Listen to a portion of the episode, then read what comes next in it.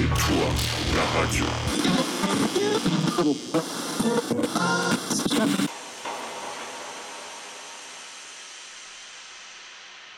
Et bonjour tout le monde, bonjour, bienvenue sur C'est toi, la radio. J'espère que vous allez bien. Aujourd'hui, après quelques jours de pause hein, pour moi, alors attendez, il y a qui sur le chat? Pardon, il y a un petit peu... Oh, merci pour ton follow, Marvin. Bonjour Litsen, bonjour Métos, coucou Seraphim. On a qui et ben je crois qu'on est pas mal, et encore merci pour ton follow Marvin, et et merci Litsen pour ton 37e mois incroyable de sub, c'est ouf, voilà, on se retrouve aujourd'hui pour une interview pour ce mois de décembre. C'est la première interview de ce mois de décembre. Il y en aura d'autres. Ça va être un mois de décembre sous le signe des auteurices aussi. Pas que, mais vous allez voir. Je vous dirai le programme un petit peu en fin de live. En tout cas, je suis très contente de vous retrouver. Je pense que on est pas mal. Alors pardon, hein, ça fait longtemps que je suis pas venue. J'ai l'impression, c'est bon. Bonjour Masque, bienvenue à toi. N'hésitez pas à vous installer, moi c'est Mara pour les personnes qui ne connaissent pas la chaîne. Bonjour Zaziop, bonsoir ici. Je fais des interviews d'artistes et de créatrices et d'autrices et plein d'autres personnes super cool. On fait des interviews fleuves, donc ça dure un petit peu de temps, voilà, donc installez-vous, prenez une tisane, un petit quelque chose à grignoter, ça va être chouette. Et puis voilà, n'hésitez pas pour, si vous ne connaissez pas non plus la chaîne, à poser vos questions à l'invité qui sera avec moi juste après. Vous pouvez les mettre en surbrillance avec vos points de chaîne pour que je les vois plus vite et bien et mieux. Mais normalement, tout devrait rouler. Et puis, je pense qu'on est pas mal. Je vais accueillir mon invité qui m'attend tout derrière en off comme ça. Aujourd'hui, je reçois une autrice avec qui on avait commencé un petit peu à papoter sur le thème de l'utopie et de l'optimisme. Pendant la table ronde durant le mois de l'imaginaire le 18 octobre, si vous vous souvenez bien, si vous n'avez aucun souvenir de ce moment, je vous invite à aller sur les réseaux sociaux de C'est toi la radio, vous verrez, il y a le lien de tout, et bonsoir Mélie, il y a tous les liens, et il y a même la rediff de ces deux tables rondes qu'il y a eu sur la page Facebook du mois de l'imaginaire, et puis voilà. Donc comme je l'ai un petit peu annoncé, c'est une autrice qui était là pendant ces tables rondes, et j'ai la joie de recevoir à nouveau donc Li-Cam. Bonjour Li-Cam. Bonjour Mara, bonjour tout le monde. Est-ce que vous l'entendez bien? Allez-y. Dites-moi un petit peu dans le chat. Vas-y, parle un petit peu pour voir si vous t'entendez. Est-ce que tout le monde m'entend bien? J'espère, parce que je peux pas t'augmenter. Ah. Oui, alors, nickel. Je parle un peu plus fort, mais là je suis confortable dans ma voix, je ne force pas. Oh bah c'est parfait, parce que de toute façon tout le monde dit nickel, 5/5, très bien.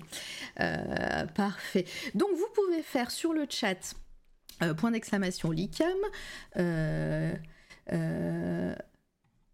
Ah, j'ai eu peur. Oh, tu t'es fait modérer Masque, mais c'est bon. J'ai eu tellement peur sur ton commentaire. .! Li-Cam dans le chat. Vous avez le lien pour les éditions La Volte et le lien de l'article Wikipédia, parce que tu fais partie des personnes qui ont une page Wikipédia, Li-Cam. Oui, j'ai découvert ça. J'ai pas eu beaucoup d'invités avec une page Wikipédia, mais à chaque fois ça fait son petit effet, j'aime bien. Elle est pas tout à fait à jour, mais Ouais, mais elle est relativement complète quand même. Après, j'ai appris que les pages Wikipédia, c'est toujours quelqu'un d'autre qui les fait pour oui. la personne. Et, par exemple, toi, tu peux pas la mettre à jour, ta propre non. page. C'est fou, ça. Non. Donc, c'est pour ça que je dis, elle est pas tout à fait à jour, mais je peux rien y faire. Bon, on va essayer de toute façon de parler de ta vie et de ton œuvre. Si vous prenez des notes dans le chat, si vous voyez des choses qui ne sont pas sur la page Wikipédia, bah, n'hésitez pas à vous essayer à l'exercice et à modifier. Je sais pas comment ça marche non plus les pages Wikipédia pour ça. C'est des contributeurs, contributeurs Wikipédia. Et voilà, donc il faut avoir un profil, pouvoir faire des modifications sur Wikipédia, ce qui n'est pas mon cas. Et en plus, on ne peut pas faire ses propres pages. Donc, c'est ça. Et mais je sais pas comment c'est vérifié, si c'est la communauté des wikipédistes qui vérifie entre eux et elles ou Oui, je crois que toutes les informations sont recoupées et vérifiées, oui. Ok, d'accord. Bon bah voilà, vous savez comment à peu près comment ça se passe. Donc voilà, si vous voulez vous essayer un article Wikipédia, vous savez que la page de Li-Cam n'est pas très à jour, donc voilà, prenez des notes. Sur ce, est-ce que tu es prête ? Je suis très ravie, oui c'est français ça, je suis ravie en tout cas de te recevoir encore une fois aujourd'hui. On va essayer de parler un petit peu de ton parcours. La dernière fois que tu es venue, on a parlé de l'optimisme en science-fiction. Et là, on va parler un petit peu de ton travail. Donc voilà, est-ce que tu es prête pour l'exercice ? Je suis prête. Et bonjour Redfish, installez-vous tout le monde en ce jeudi soir, ça va être tranquille, voilà. Et ben ma première question, et c'est la même question que je pose à tout le monde, enfin la même question, c'est même pas une question. Celle d'après, ça sera une question, mais là plutôt, ça sera pour les personnes qui ne te connaissent pas. Et les personnes qui écouteront cette interview, cette discussion plutôt dans le futur et sur les plateformes de podcast, est-ce que tu peux te présenter un petit peu de façon succincte, sachant qu'on va rentrer dans les détails au fur et à mesure ? Alors je suis Li-Cam, je suis autrice de science-fiction. Mmh. J'écris principalement de l'anticipation. Mes thèmes de prédilection, c'est la neurodiversité, puisque je suis personnellement concernée, l'écologie, j'ai aussi un petit faible pour l'intelligence artificielle. À ce jour, j'ai écrit 6 romans et une 50aine de nouvelles qui sont parues dans des fanzines, dans des magazines. Et mes 2 derniers romans essayent d'entrer sur le terrain de l'utopie. Tout à fait. Très bien, comme résumé. De toute façon, là, tu as donné plein de mots-clés. On va essayer de tout définir, de tout découvrir aussi au fur et à mesure de la discussion. Et voilà. Ma deuxième question, et là, pour le coup, c'est vraiment une question que je pose à tout le monde. Et pour les personnes qui ne connaissent pas la chaîne, c'est en général, voilà, on va vraiment parcourir toute ta vie et dans l'ordre chronologique, parce que comme ça, au moins, on a une base et on a une trame. Donc, qui était Li-Cam enfant? Est-ce que tu fais partie, est-ce que tu étais entourée alors moi je rappelle que j'interviewe souvent des artistes, que ce soit des illustratrices ou des créateurs et créatrices, et est-ce que toi les arts, l'écriture, la lecture faisaient partie de ton quotidien enfant? Est-ce que tes proches, tes parents, ta famille t'ont initié à tout ça, ou est-ce qu'au contraire ça a été un cheminement un peu plus long et c'est venu plus tard aussi? Alors je viens des quartiers populaires, donc on va dire que les arts, j'ai pas connu ça tout de suite. Comme j'ai eu des problèmes, on va dire, de santé dans mon enfance, c'était une enfance très solitaire. Et donc le premier média, ça a été la lecture. Ah d'accord, tout de suite les livres. Oui, les livres dès l'âge de 8-9 ans, ouais. Avec quelques errements parce que je n'arrivais pas à trouver, on va dire, un terrain de lecture qui me satisfasse. J'étais très... j'essayais, je lisais des choses à l'époque parce que je suis quand même plus très jeune. Il y avait la bibliothèque rose, la bibliothèque verte et tout ça. Et je trouvais ça vraiment pas intéressant. Et à la bibliothèque municipale, je me suis un peu perdue dans les rayons et je suis tombée dans le rayon science-fiction. J'avais 11 ans. Ah d'accord, ok. Et avant la SF, vu que tu disais que tu n'arrivais pas à trouver quelque chose qui te satisfasse, il n'y a pas une œuvre justement qui t'a marqué, qui n'est pas de la science-fiction, et justement c'est peut-être par ce biais-là que tu es arrivée dans ce rayon. Non, en fait, c'est vraiment la science-fiction qui m'a ouverte à la lecture. Ouais. Enfin, qui m'a ouverte à la lecture parce que avant j'avais fait plusieurs tentatives et à l'époque il n'y avait pas ce qu'on appelle le young adult. Ouais. C'était vraiment la littérature pour enfants quoi. Et vraiment voilà, j'étais un peu bloquée et c'est le rayon science-fiction qui m'a vraiment ouverte sur la littérature. Après je suis sortie un peu de ce rayon. Hein. Aujourd'hui je ne lis pas que de la science-fiction, mais on va dire jusqu'à l'âge de l'âge de 11 ans à 25 ans, j'ai dévoré de la science-fiction. Ah. Et donc à 11 ans, t'es arrivée dans ce rayon à la bibliothèque. Et quel a été le livre que tu as eu entre les mains et tu t'es dit ok, là il y a quelque chose qui me happe? Alors ça a été des choses des Bob Morane. Alors c'est très vieux ça aussi, hein, je sais pas si ça parle. Alors ça parle si ça parle aux auditeurs, la série des Bob Morane. Mon vrai premier grand coup de cœur à 14-15 ans, ça a été Dune de Frank Herbert. Ah d'accord. Où là, ça m'a vraiment... je crois que c'est là que j'ai un peu rêvé de devenir autrice, écrivaine. C'est vrai que c'est vrai que bah pour le coup alors j'ai pas demandé ton âge mais c'est vrai que il y avait pas... Oui. Je ne suis plus très jeune. Je ne sais pas si tu as le record de mes intervenants et intervenantes ici. J'ai 53 ans, donc peut-être que je tiens le record. Ah, peut-être. Je ne sais plus. Je sais que je ne suis pas sûre. Voilà, j'ai reçu Philippe Calandre, qui était photographe, enfin qui est toujours photographe. Jean-Luc Navette, tatoueur. Je me demande s'il n'a pas 50 ans. Ouais, mais ouais. Bon, en tout cas, peut-être que tu tiens un record. Et oui, donc bah, Dune, c'est à ce moment-là, tu l'as eu. Et qu'est-ce qui t'a plu tout de suite et tu t'es dit, ok, là, le style d'écriture me plaît et j'ai envie de faire pareil. L'univers. Pas tellement le personnage principal qui, pour tout te dire, je le trouve un peu désagréable, oui, mais c'est la complexité de l'univers en fait. Les grands espaces, les différentes planètes, les différentes maisons, la complexité au niveau politique, au niveau... tout cet univers très... très pensée, et puis ses premières il y avait de l'écologie. Ouais.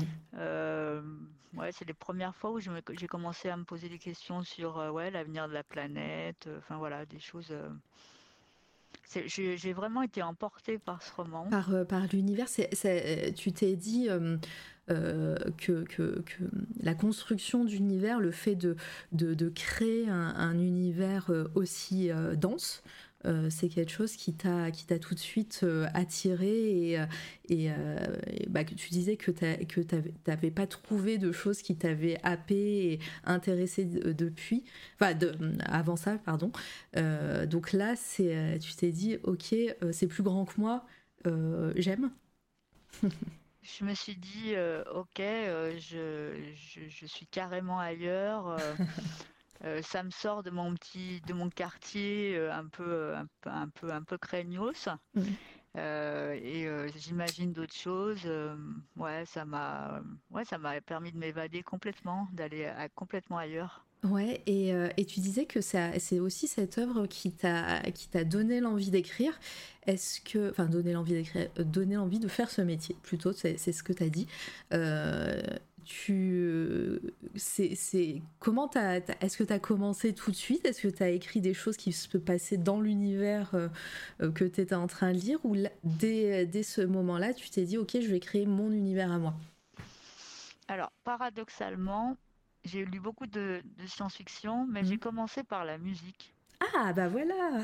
Comme forme comme expression artistique, j'ai commencé par la musique vers l'âge de 17 ans. Je fais partie de plusieurs groupes et j'écrivais des chansons en anglais. D'accord. Parce que je me sentais pas d'écrire en français. J'étais pudique, voilà. Il y avait une pudeur. L'anglais me paraissait une langue qui me permettait de me cacher un peu. Et donc je me suis pas lancée dans l'écriture de romans ou de nouvelles tout de suite. La musique, ouais, ça a été mon premier grand amour artistique. Et c'était quoi comme style de musique déjà que t'écrivais, que tu jouais peut-être avec ton groupe, tu chantais? J'étais chanteuse, du punk, du noise, de l'électro. Plusieurs types de musique. Notamment, il y avait comme groupe, il y avait une In Aeternam Valley.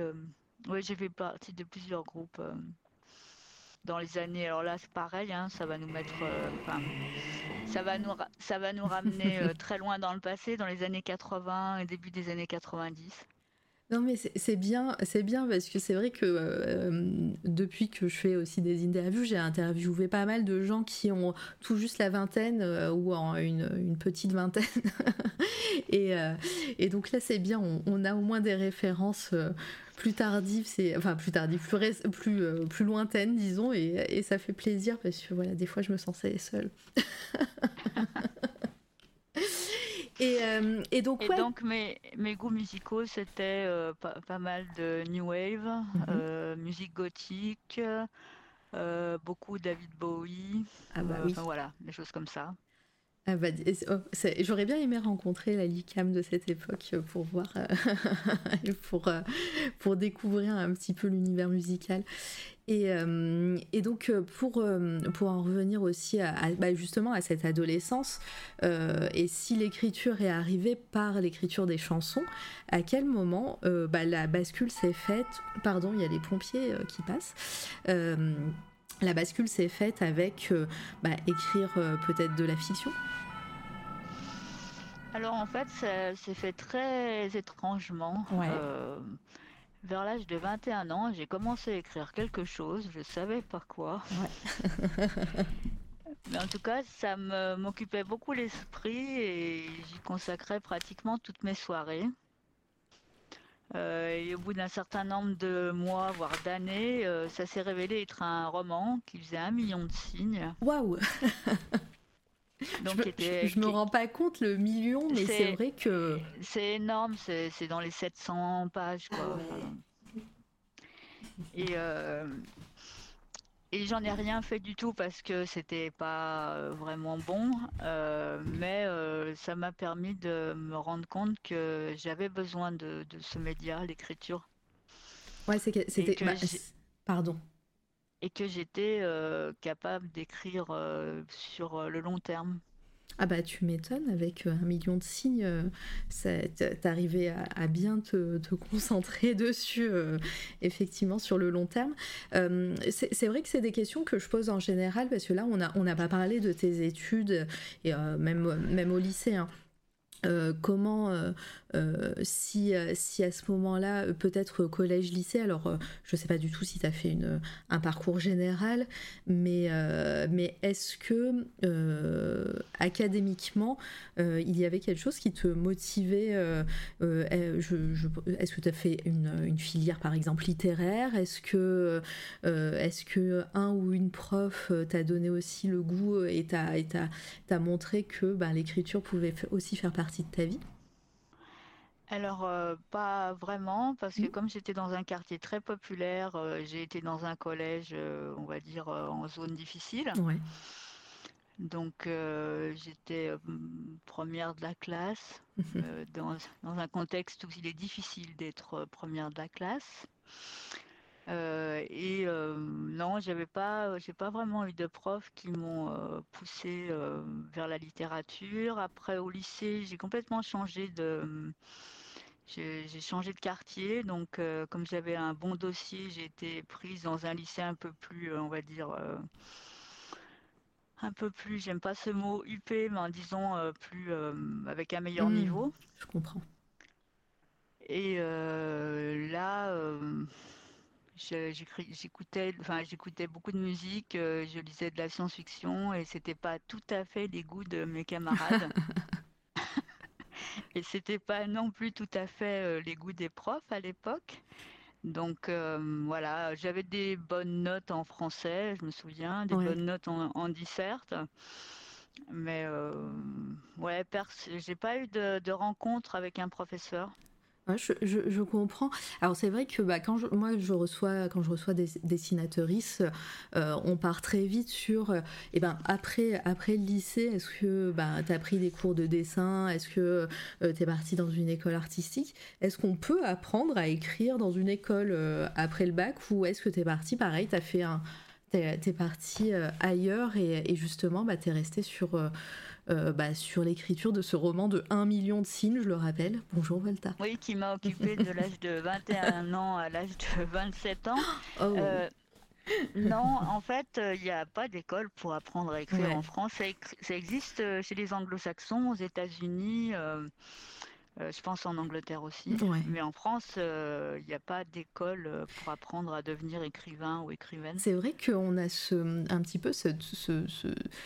je sais pas comment dire, mais cet imaginaire des écoles aux États-Unis ou en Angleterre où t'apprends à écrire à de la narration, avec ce prof de littérature qui lit les écrits de ses élèves, etc.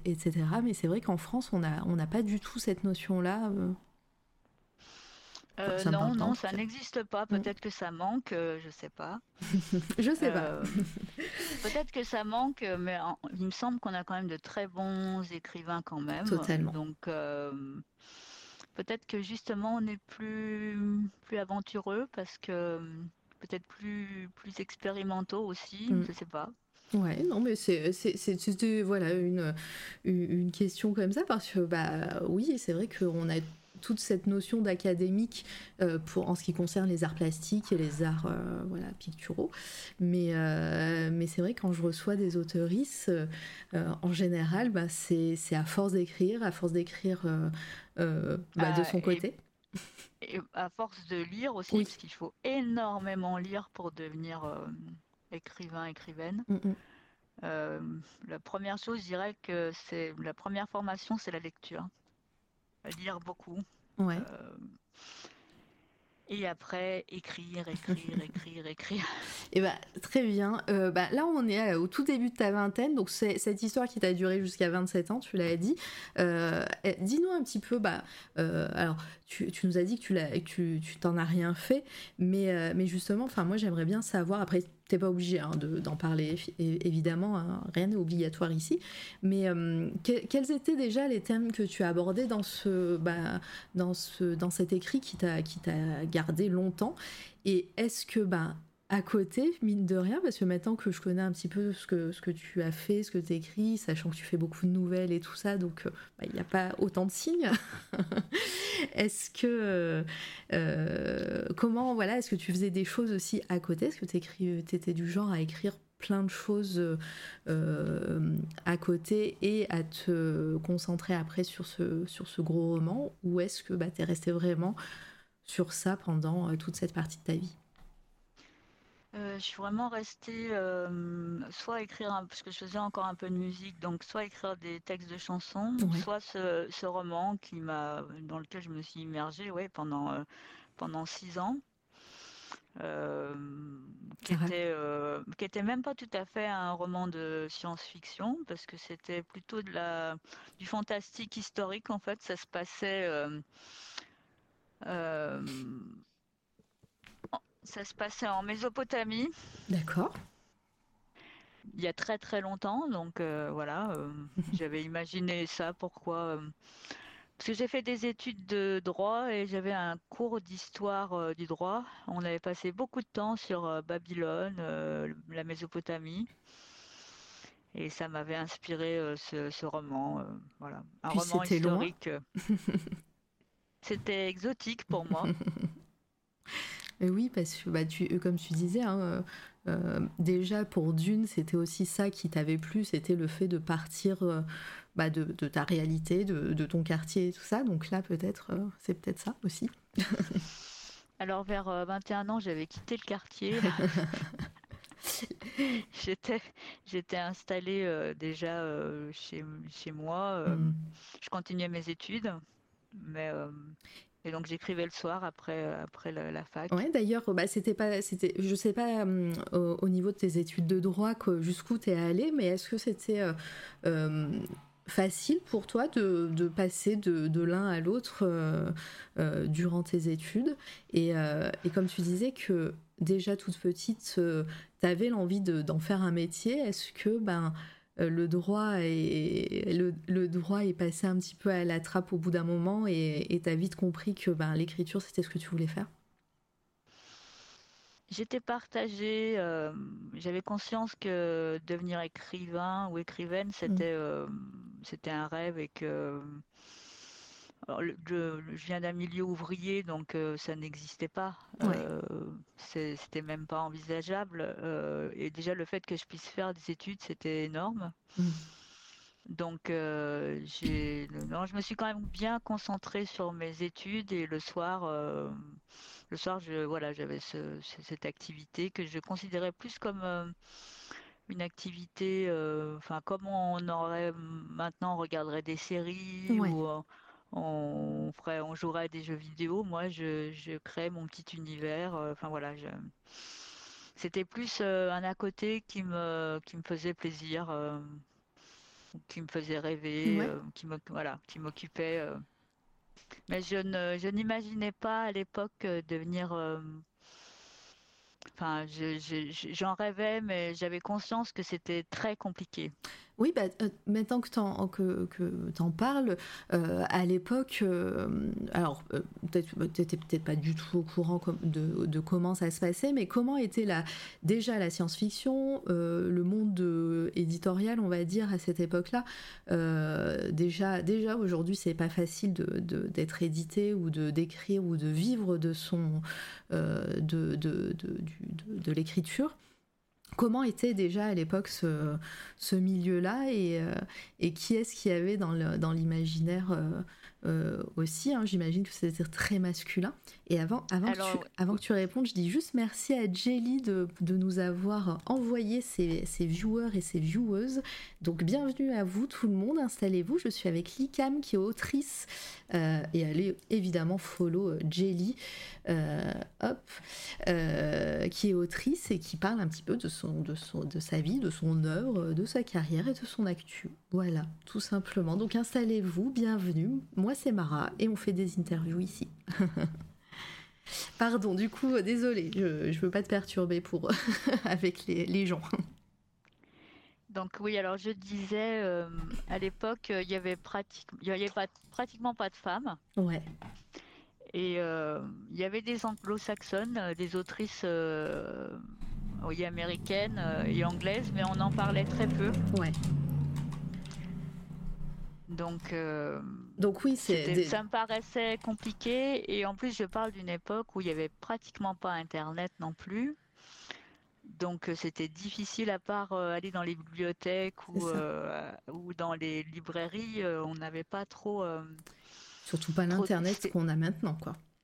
Non, il y avait, on avait des modems qui étaient très lents et quelques sites internet, mais il n'y avait pas grand-chose. Et je me souviens que les manuscrits, on les envoyait en papier, tapés à la machine. Ouais. Donc c'est vraiment très loin.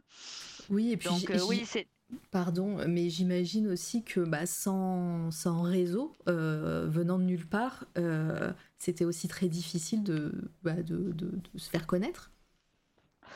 C'était très difficile. D'ailleurs, le premier roman, j'ai pas tenté quoi que ce soit le concernant. Pour moi, j'étais contente d'avoir déjà d'avoir fini, d'avoir réussi à finir quelque chose. Est-ce que tu l'as tapé à la machine? Alors, Word existait déjà. Ouais. Ça doit être une des premières versions de Word. C'est beau. Mais j'ai tapé des textes de chansons à la machine, oui. Ça doit être... Je ne sais pas si tu les as toujours, mais ça doit être sympa de les retrouver, d'avoir cette petite patte, cette patine de l'époque. Non, je ne les ai pas, je les ai plus. Alors j'ai quelques enregistrements quand même, mais j'ai plus les textes de papier. Tu les as numérisés, ces enregistrements? Oui, il doit y en avoir quelques-uns qui traînent sur le web. Attention, les dossiers. Donc oui, c'est vrai que comme tu disais, à cette époque, même si t'en rêvais, avoir la possibilité de se faire éditer, c'était très difficile. C'est l'imaginaire, la SF et tout ça, c'était très masculin.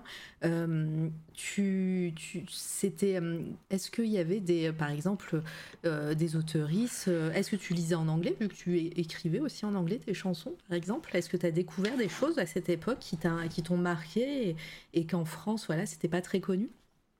Je lisais en anglais, mais je lisais vraiment les grands classiques de la SF jusqu'à l'âge de 25 ans. Je suis vraiment restée sur les auteurs américains, vraiment les grands classiques. Arthur C. Clarke, Heinlein, K. Dick, des hommes principalement. Ah bah ça oui. Je lisais indifféremment en anglais ou en français. Est-ce que à ce moment-là, tu as découvert aussi les nouvelles, ou est-ce que c'était vraiment des romans et puis ça, c'est venu plus tard, le format nouvelle pour toi?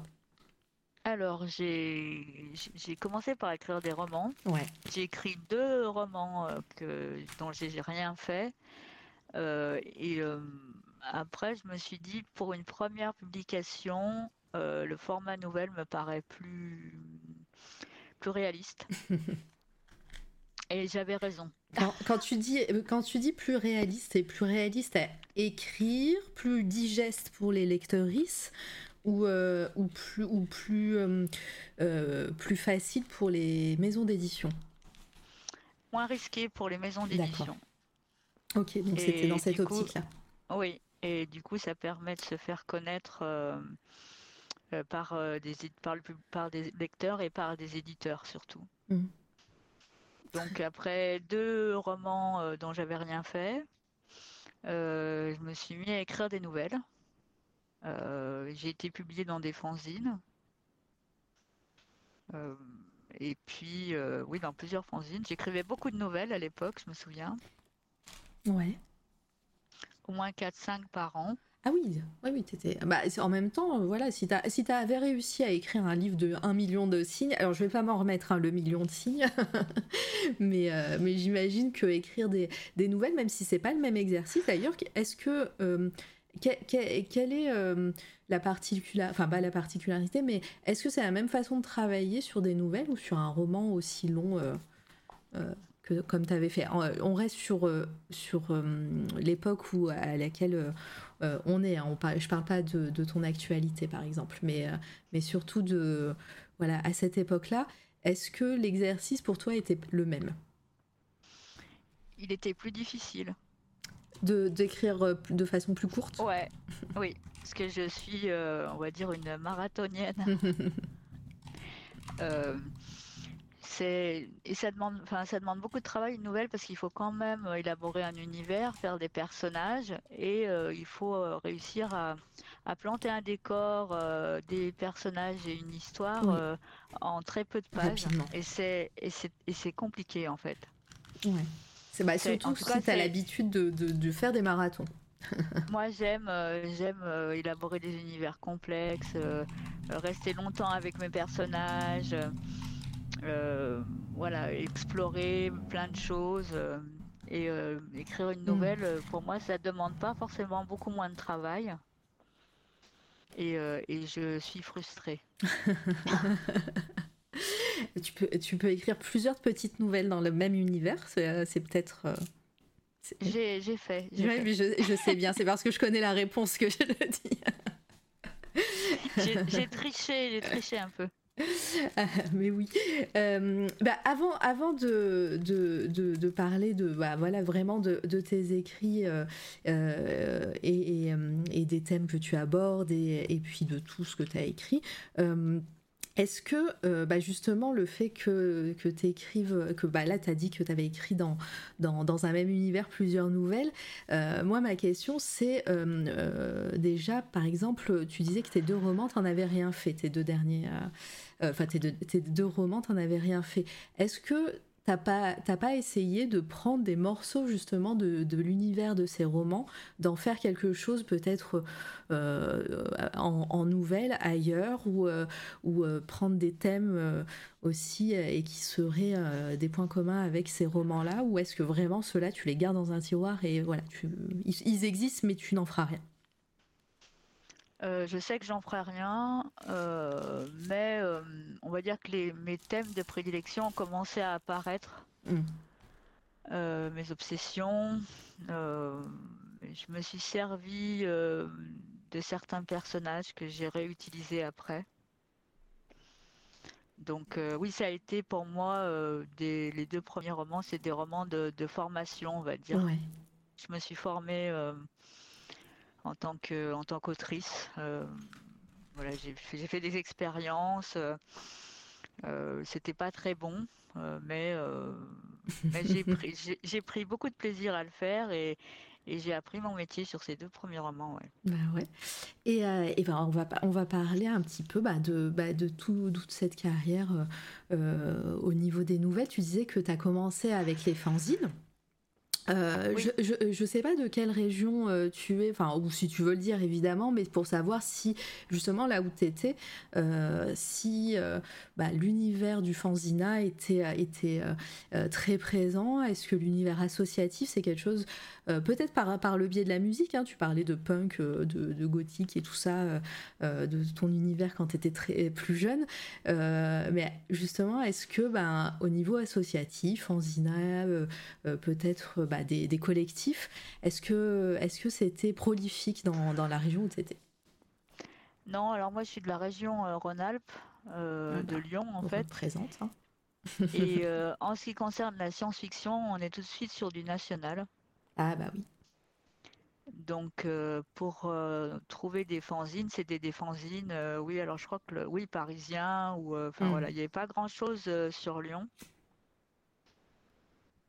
Et donc oui, j'ai écrit des nouvelles que j'ai envoyées à des fanzines qui ont été publiées tout de suite en fait. Ouais, je connais pas du tout le milieu du fanzine, en plus science-fiction, mais est-ce que tu as eu des bons retours justement ? Alors je pense que c'est des fanzines qui n'existent plus. Parce que c'était, là on est sur le début des années 2000. C'est des fanzines qui n'existent plus. Il y avait Marmite et Potiron. Il y avait, il y avait. C'est mignon comme ça. Plusieurs fanzines. Ceci dit, je sais que le milieu du fanzine et en général dure très longtemps et encore plus dans la SF. Hein. Il y a des publications SF qui existent encore maintenant, qui reviennent aussi. Enfin voilà, c'est un cycle. Et après, j'ai été publiée dans des revues, cette fois-ci, c'était plus les fanzines. Chimera. Oui. Là, c'était la fin des années 2000. Quelle a été ta première publication ? Alors, c'était une nouvelle qui était vraiment pas extraordinaire. Alors, je me souviens même plus du support. C'est pour dire. Ouais, mais c'est la première. Elle existe. Il fallait bien commencer. Je me souviens de l'année, c'était 2002. D'accord. Voilà. Alors, après, est-ce que c'est écrit sur ta page Wikipédia ? Je vais aller voir, attends. Non. Ouais, voilà, un truc à rajouter. Je pense pas, parce que les premières nouvelles, j'en suis pas forcément très fière. Mmh. J'écrivais des nouvelles parce que je m'étais dit, c'est comme ça que, enfin voilà, pour être publié, il faut écrire ce type de texte, mais n'étant pas une nouvelliste à la base,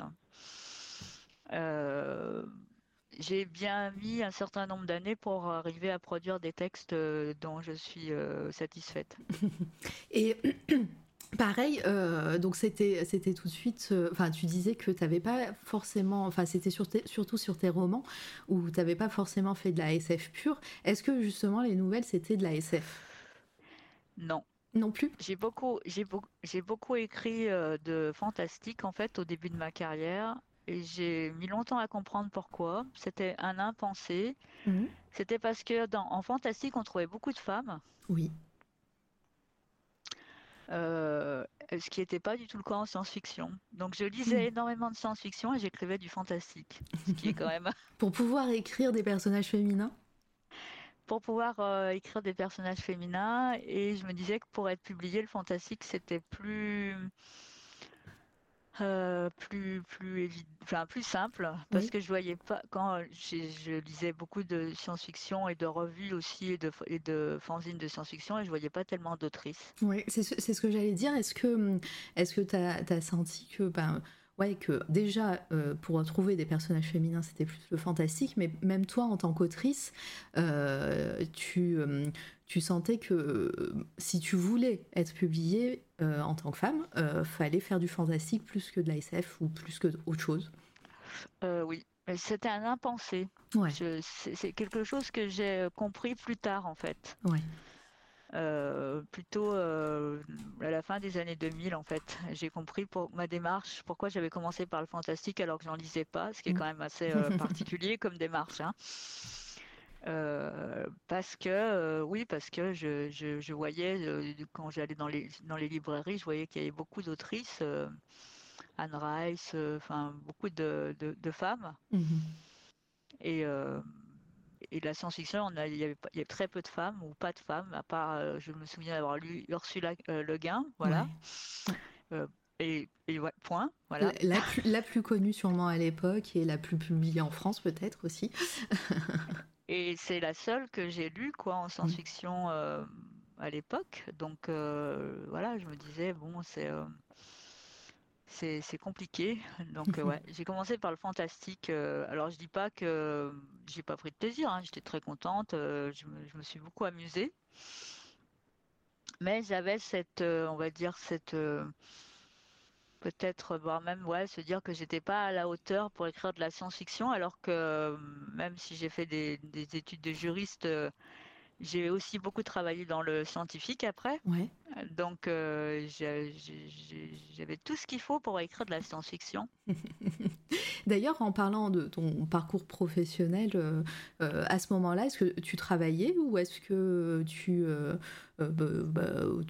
t'essayais d'écrire et tu, du coup, d'essayer d'être publié justement et gagner ta vie avec ça ? Ah non, j'ai eu des métiers très sérieux, j'ai fait...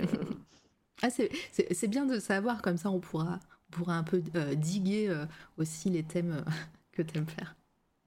J'ai travaillé, j'ai fait de la chasse de tête dans le recrutement. Ah oui.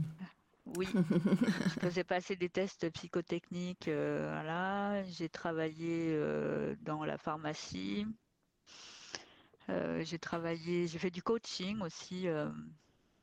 Enfin voilà, j'ai fait plein de choses. Ouais, donc on va dire que j'écris, que c'est mon activité principale depuis un peu moins de 10 ans.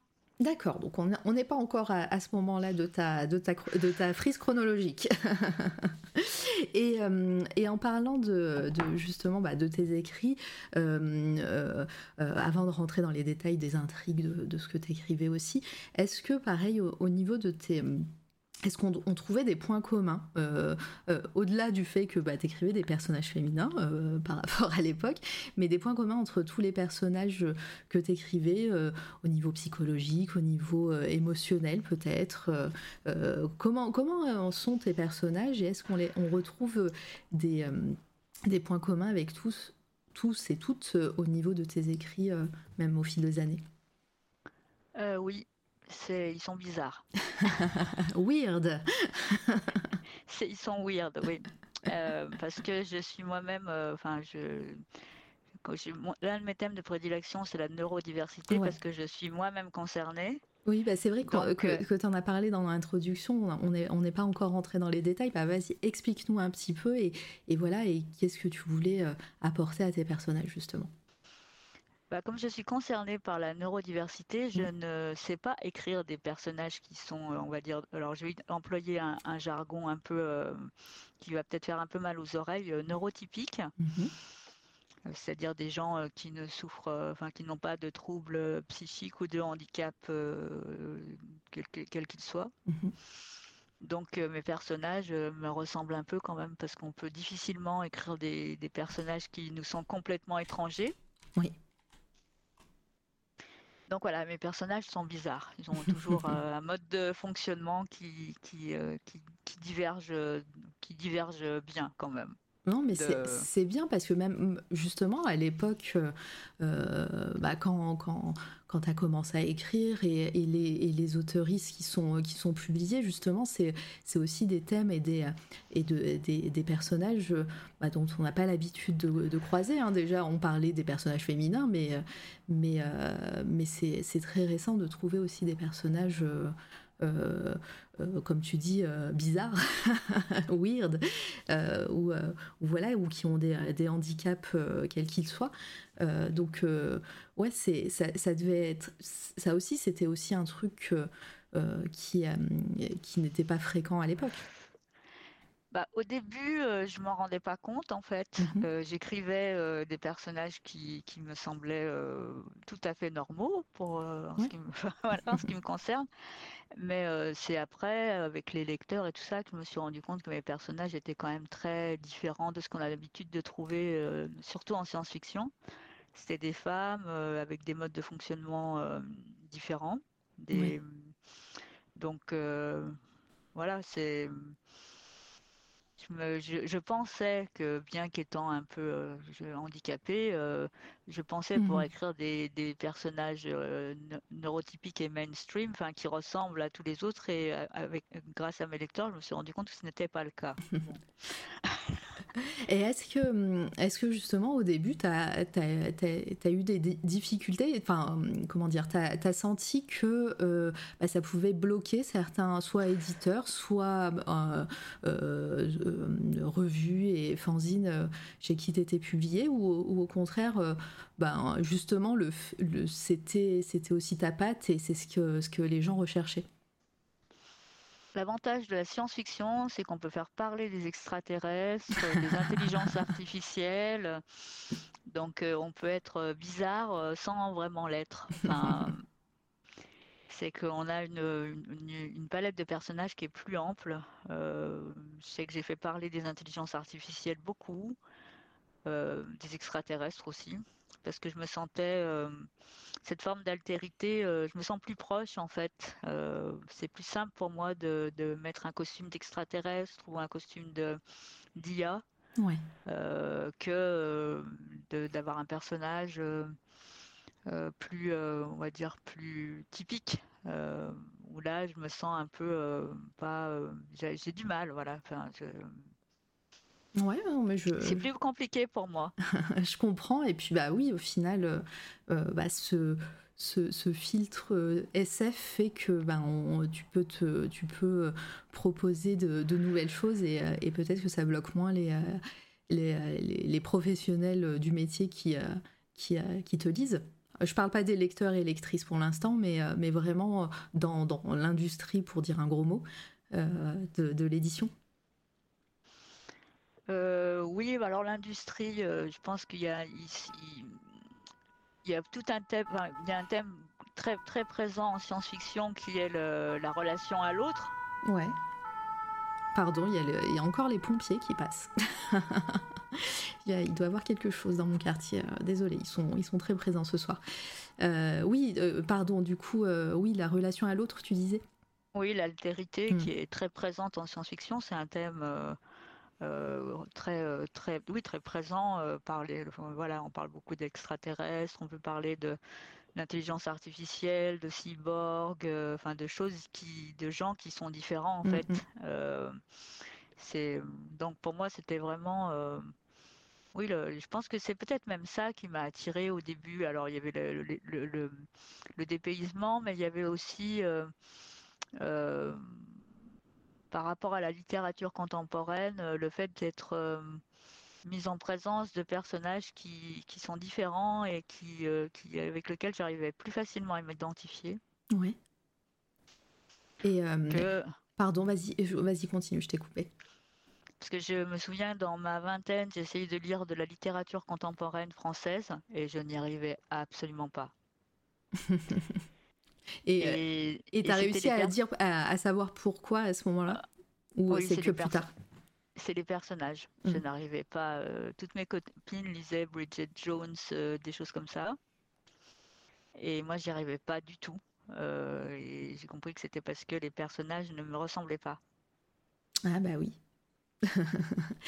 Et puis en plus voilà, c'est dans tout beaucoup alors évidemment il y a toujours les exceptions qui vont confirmer, hein, mais il y a, comme tu dis, Bridget Jones et tout, c'est aussi des personnages très bourgeois, très voilà, des... Oui alors j'étais loin de tout ça, c'était loin de la bourgeoisie, c'était loin de mes préoccupations.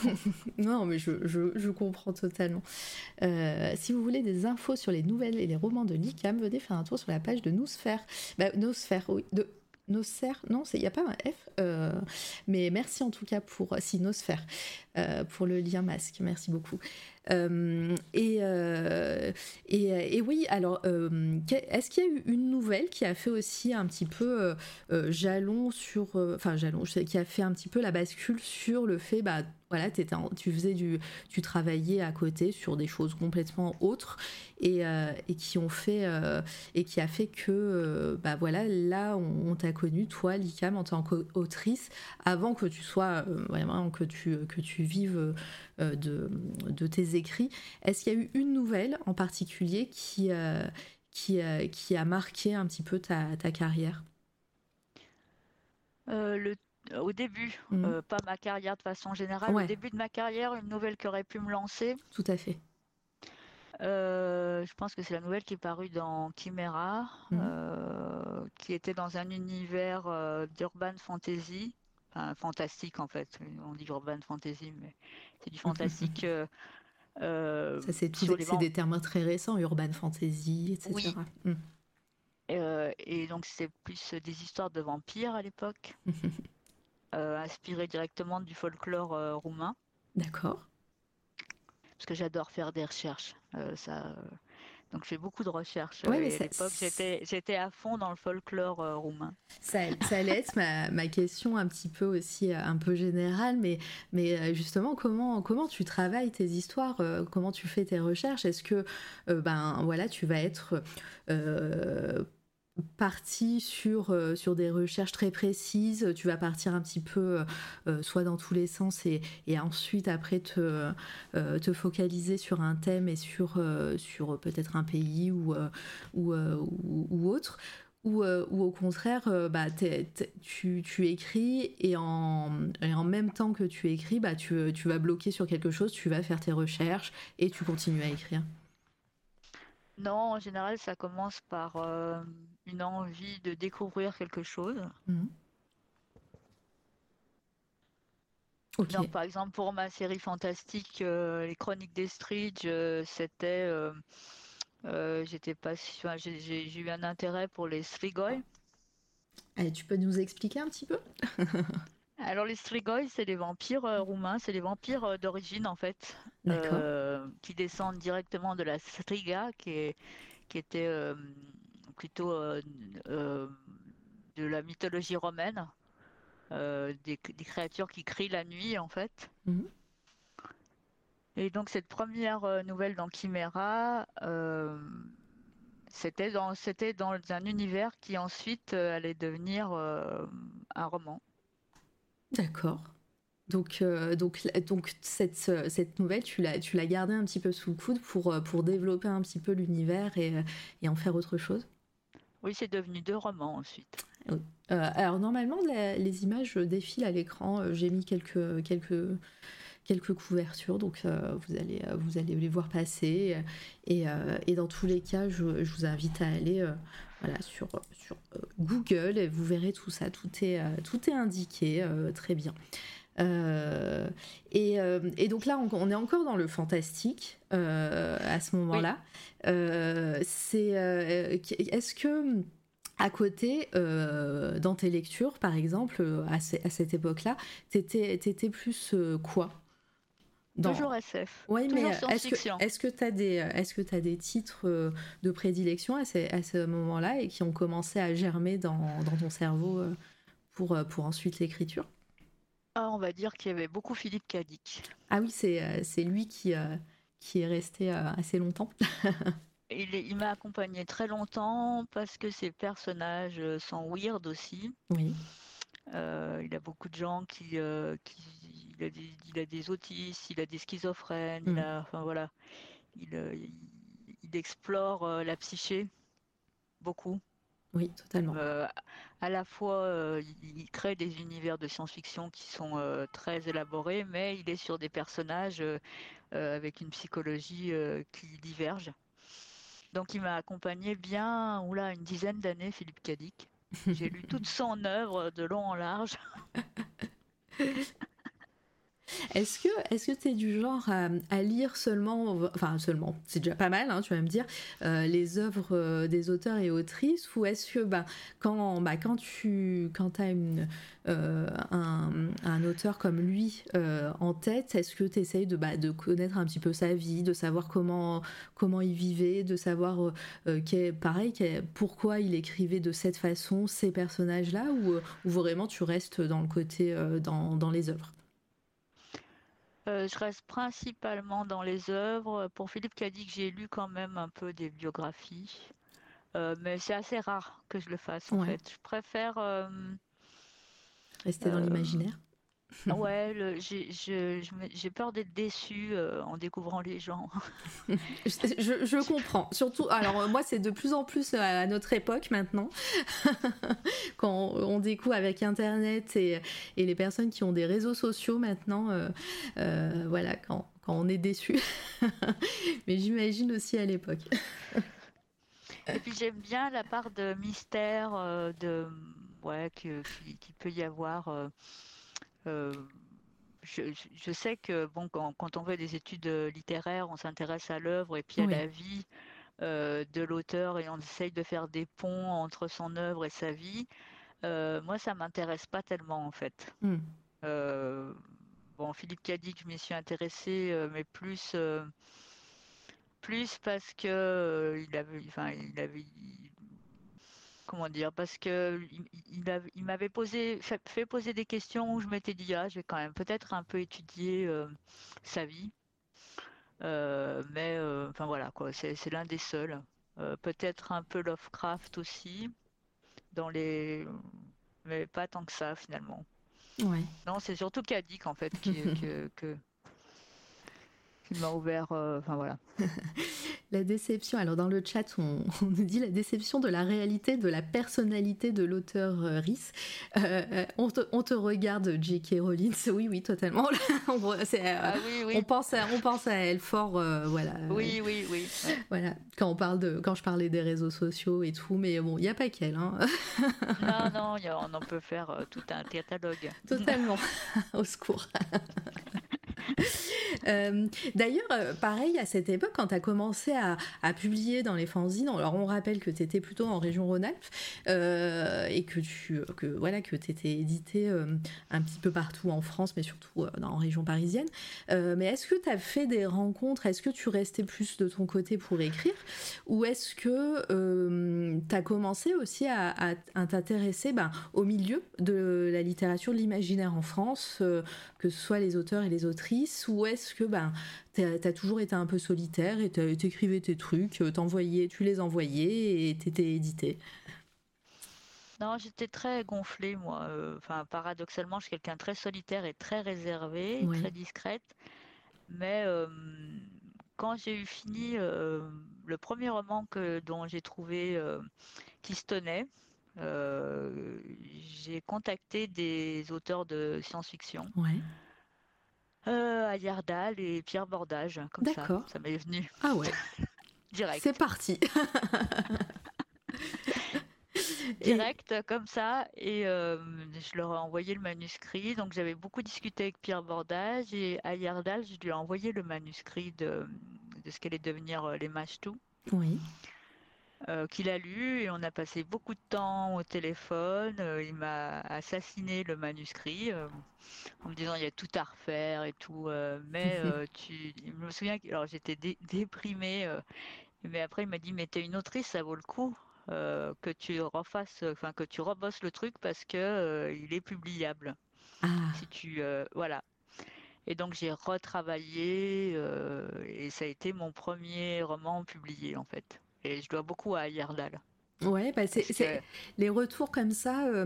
Alors ça peut être justement, comme tu dis, il a assassiné le manuscrit. Est-ce que ça n'a pas été trop difficile, toi, en plus jamais édité, avoir quelqu'un comme ça qui pèse, hein, on peut dire, qui te cite tout ça, ou justement ça a été. J'imagine que c'était formateur, mais au final, ça t'a pas trop touché. Alors, j'ai pas énormément d'ego, donc c'est des premières choses. Et ensuite, j'étais tellement étonnée qu'il ait lu le manuscrit et qu'il l'ait autant analysé et qu'il passe autant de temps avec moi au téléphone pour m'aider à le faire tenir debout. Ouais.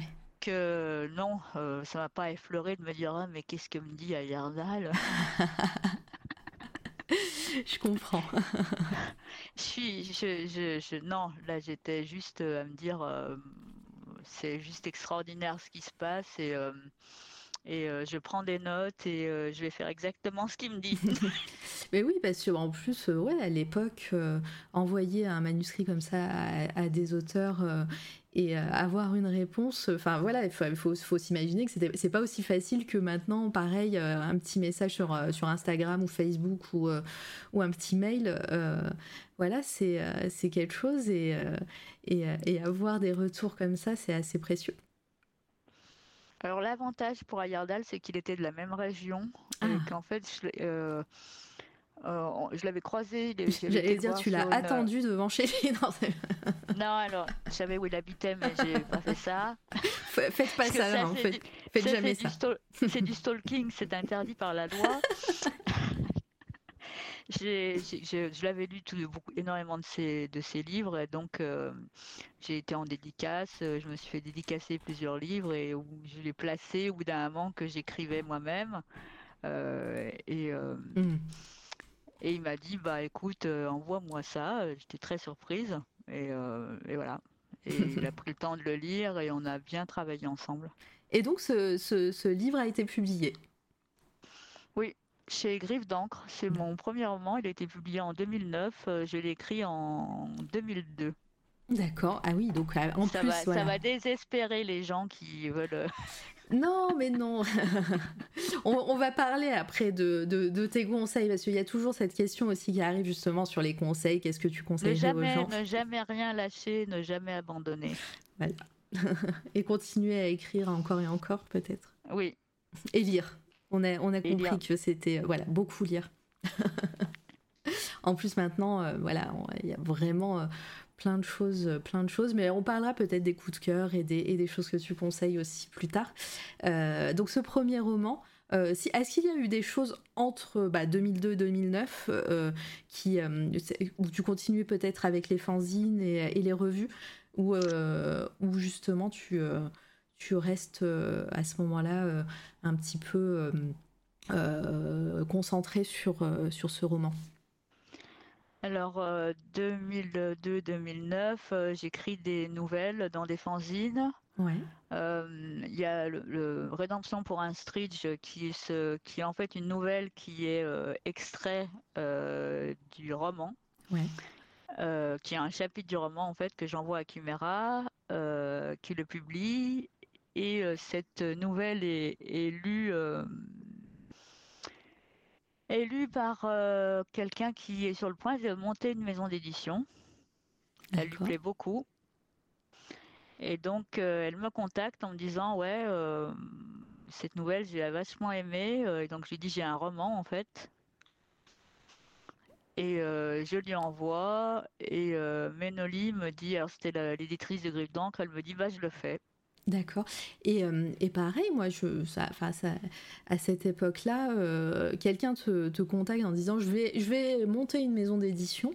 C'est quand même à Paris pour toi de faire confiance à ce genre de personnes. Comment ça se passe, pareil. Alors vraiment là, c'est la partie un petit peu administrative du truc, mais c'est un risque et pour la maison d'édition qui va se monter, mais bon, les maisons d'édition qui se montent, il y en a tous les jours encore maintenant, mais pour toi qui justement t'as pas été publié, en tout cas t'as pas publié de roman, pardon, tu penses quoi à ce moment-là quand elle te contacte? Je me dis que c'est ça peut être une bonne chose en fait pour une jeune autrice d'être dans une maison d'édition qui est en train de se faire. Qui est aussi jeune, ouais. Ça me paraît... Et puis, je m'entends bien avec elle, parce qu'il y a aussi le relationnel qui est très important avec l'éditeur, parce qu'on en reparlera peut-être après, mais oui. Il y a le manuscrit et puis il y a le livre qui est édité. Il y a beaucoup de travail entre les deux. De donc, correction, bien... tu veux dire, de mise en page, peut-être, d'édition, ce qu'on appelle de direction littéraire. Ouais. Et donc, il faut bien s'entendre, il faut être dans une relation de confiance avec la personne. Donc là, avec Ménoli, je m'entendais bien. En parallèle, j'étais moi-même éditrice, puisque je faisais des nouvelles graphiques. Ouais. C'est-à-dire des nouvelles... on partait de...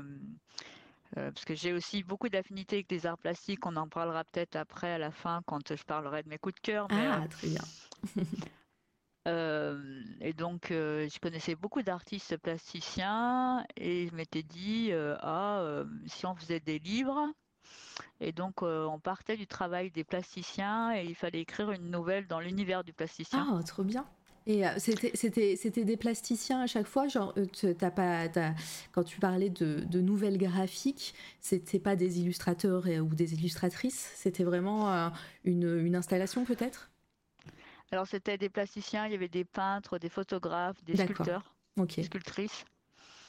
Et donc on en a fait plusieurs avec Organic et Ménoli adorait aussi cette collection. Donc en fait, il y avait la collection, le roman, elle s'est intéressée à mon travail en fait, de façon globale. Oui, et donc elle a pris le temps de bien peaufiner aussi ton œuvre, on va dire. Voilà, et comme j'étais moi-même un peu éditrice, on s'est aidés mutuellement, on va dire. Ah, attends, mais tu donnes des infos un petit peu comme ça. T'étais toi-même éditrice, ça veut dire que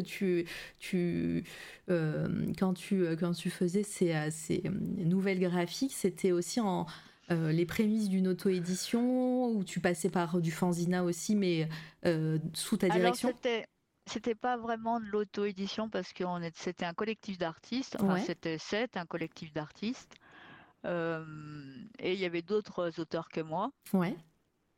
Et je faisais un peu la direction littéraire. Enfin, je choisissais les... Il y avait quelqu'un qui choisissait les plasticiens et moi, je choisissais les auteurs. D'accord.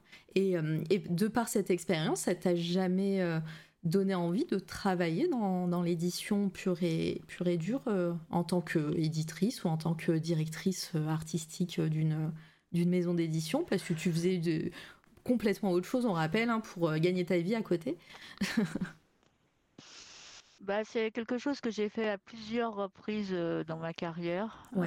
Et puis il m'arrive, je ne le fais pas trop fort parce que je ne veux pas recevoir 50 manuscrits, mais il m'arrive de recevoir des manuscrits de jeunes auteurs et d'y mettre un peu le nez pour faire un peu ce qu'a fait Ayerdhal. C'est ce que j'allais dire, une boucle qui se boucle. Oui. Parce que je me rends compte à quel point c'est important d'avoir d'être soutenu oui, par ses pairs, ça peut personnes. Permettre à un moment où on finit par se désespérer, de se dire je trouve pas d'éditeur, de passer par un auteur qui peut peut-être débroussailler un peu un manuscrit, ça redonne un peu la pêche, ça redonne de l'espoir, c'est important. Je comprends, mais c'est intéressant, on en reparlera peut-être après justement sur la transmission et tout ça, c'est intéressant. J'aime bien toutes ces petites infos que tu donnes au compte-gouttes comme ça. Et donc c'est ton roman lui a plu, vous avez travaillé ensemble pour éditer ce roman. Est-ce que pareil, alors là c'est une question aussi un peu générale de tes débuts jusqu'à la publication de ce roman, mais comment était reçu maintenant par tes lecteurs et lectrices ces écrits? Est-ce que pareil à l'époque on n'avait pas non plus les réseaux sociaux autant qu'on maintenant, des articles de blog ou quoi que ce soit, comment tu savais que tes nouvelles et tes écrits étaient lus, et comment tes lecteurs les percevaient? Est-ce que tu faisais des salons peut-être? Je sais pas. Alors je faisais des salons. Dès que j'ai été publiée chez Griffe d'encre, en fait, j'ai commencé à faire des salons. Avant ça, c'était un peu plus flou. Avant ça, j'en faisais pas trop, parce que quand on fait des nouvelles dans des fanzines, on n'est pas invité sur les salons. D'accord. Il a fallu que je sois publiée pour un roman pour être invitée, donc je faisais les Imaginales, plein de salons. Et avec Griffe d'encre, j'ai travaillé sur 2 romans, et c'est là où j'ai fait la bascule du fantastique à la science-fiction en fait. Et dis-nous un petit peu quelle était cette bascule et quelle était l'écrit qui a fait que t'es passée à l'ASF, et qu'est-ce qui racontait cet écrit un petit peu? Dis-nous. Alors donc je suis passée d'univers de vampires à quelque chose qui ressemblait plus à de l'anticipation avec la chimère aux ailes de feu. D'accord. Qui était un fix-up de plusieurs nouvelles. Alors, est-ce que tu peux nous définir fix-up, s'il te plaît? Alors fix-up, c'est plusieurs nouvelles dans le même univers. D'accord, donc c'est pas une anthologie. C'est pas un recueil. Ouais, c'est d'accord, je comprends. C'est des nouvelles dans le même univers, donc par des auteuristes différents. Non, pas forcément. Une seule autrice, en l'occurrence là, c'était moi.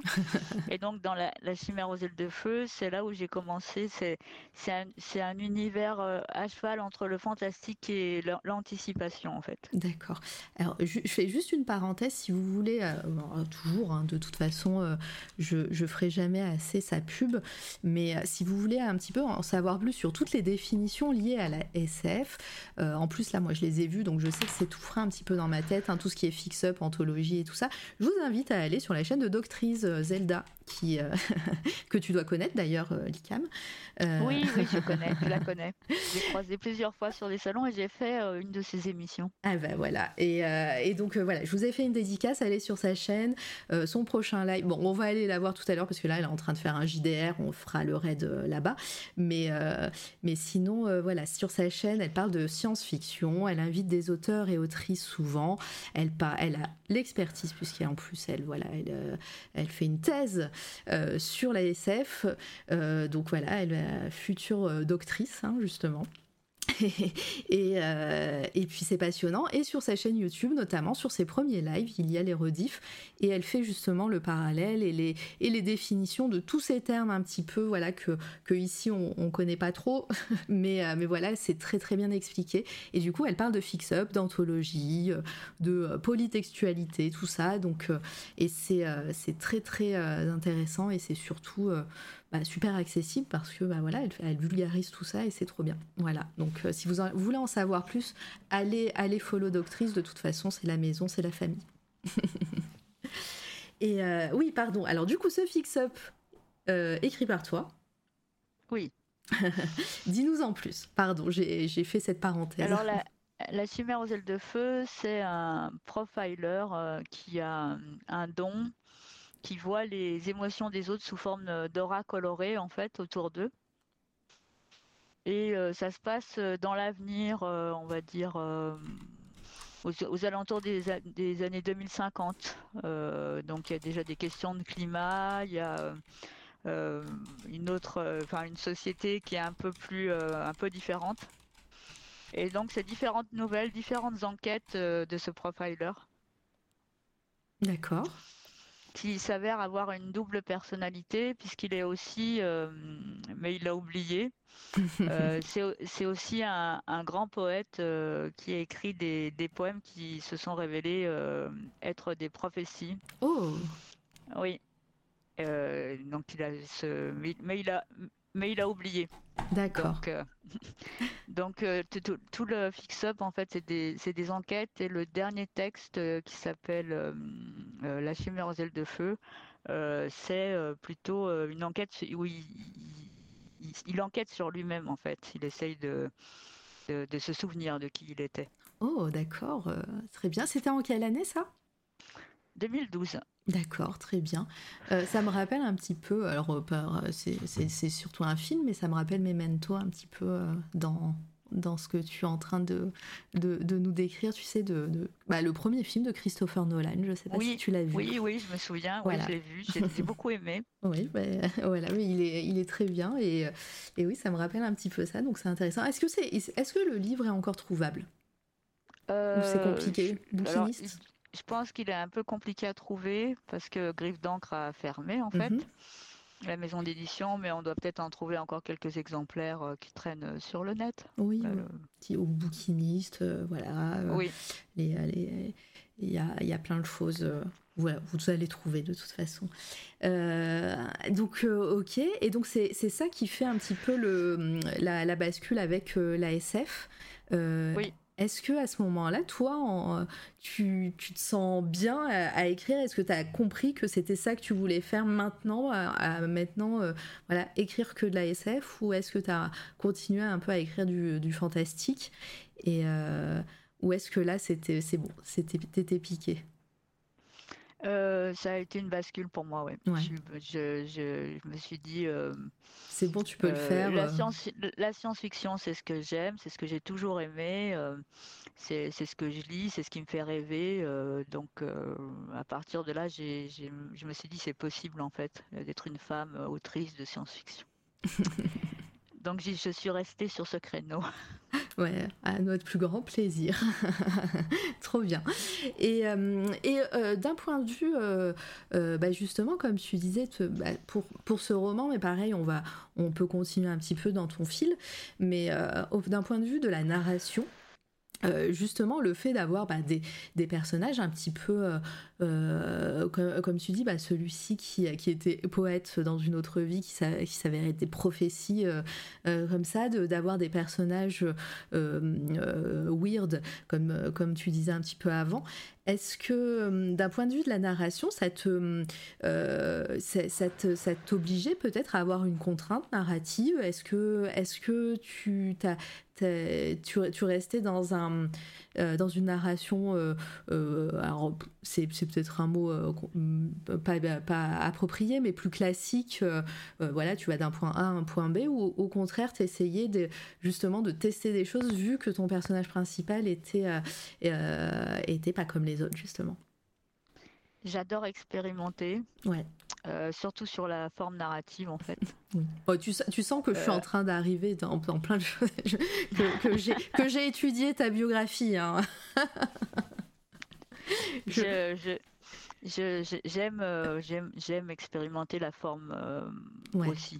Beaucoup avoir des trames narratives, enfin des schémas narratifs non linéaires, non chronologiques, avec des choses en boucle, des constructions en boucle. J'aime beaucoup ça.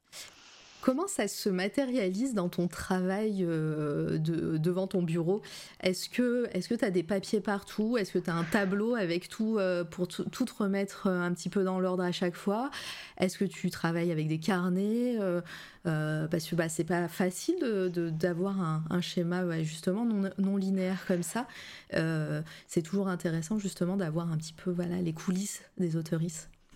Alors moi, je fais dans le non-linéaire et dans le multitextuel, pour donner en résumé. C'est-à-dire que je suis pas forcément une trame chronologique et en plus, j'ai plusieurs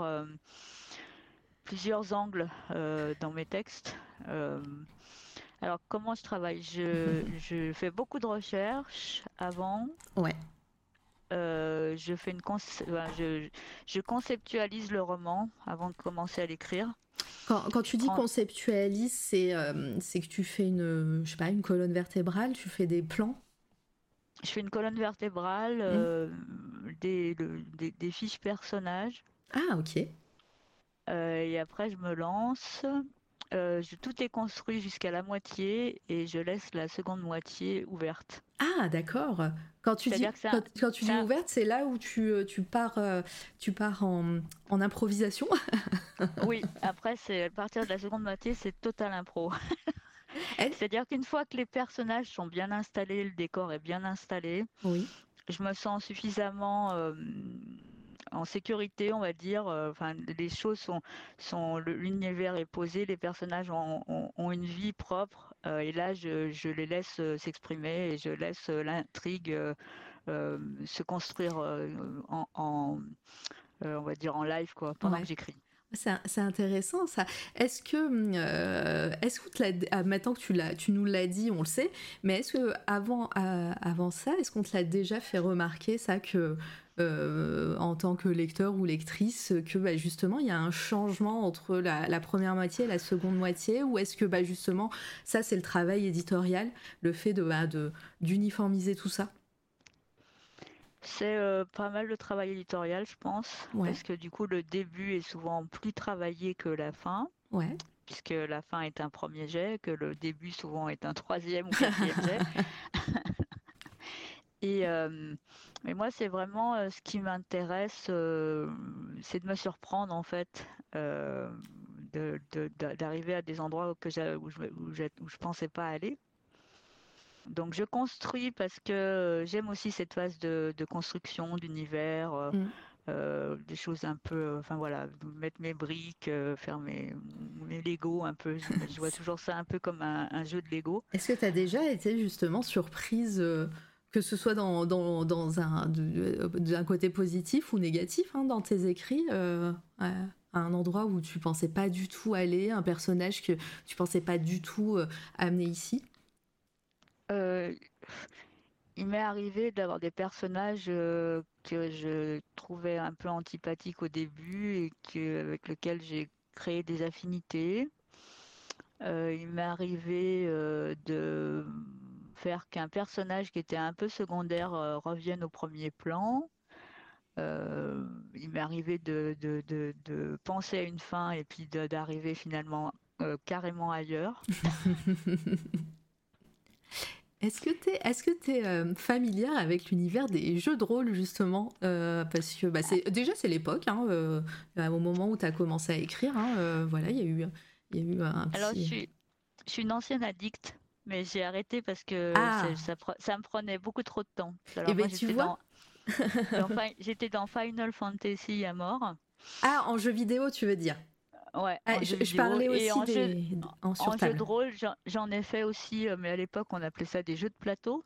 Ah, ok. À l'époque, j'en ai fait aussi avec les dés, tout ça.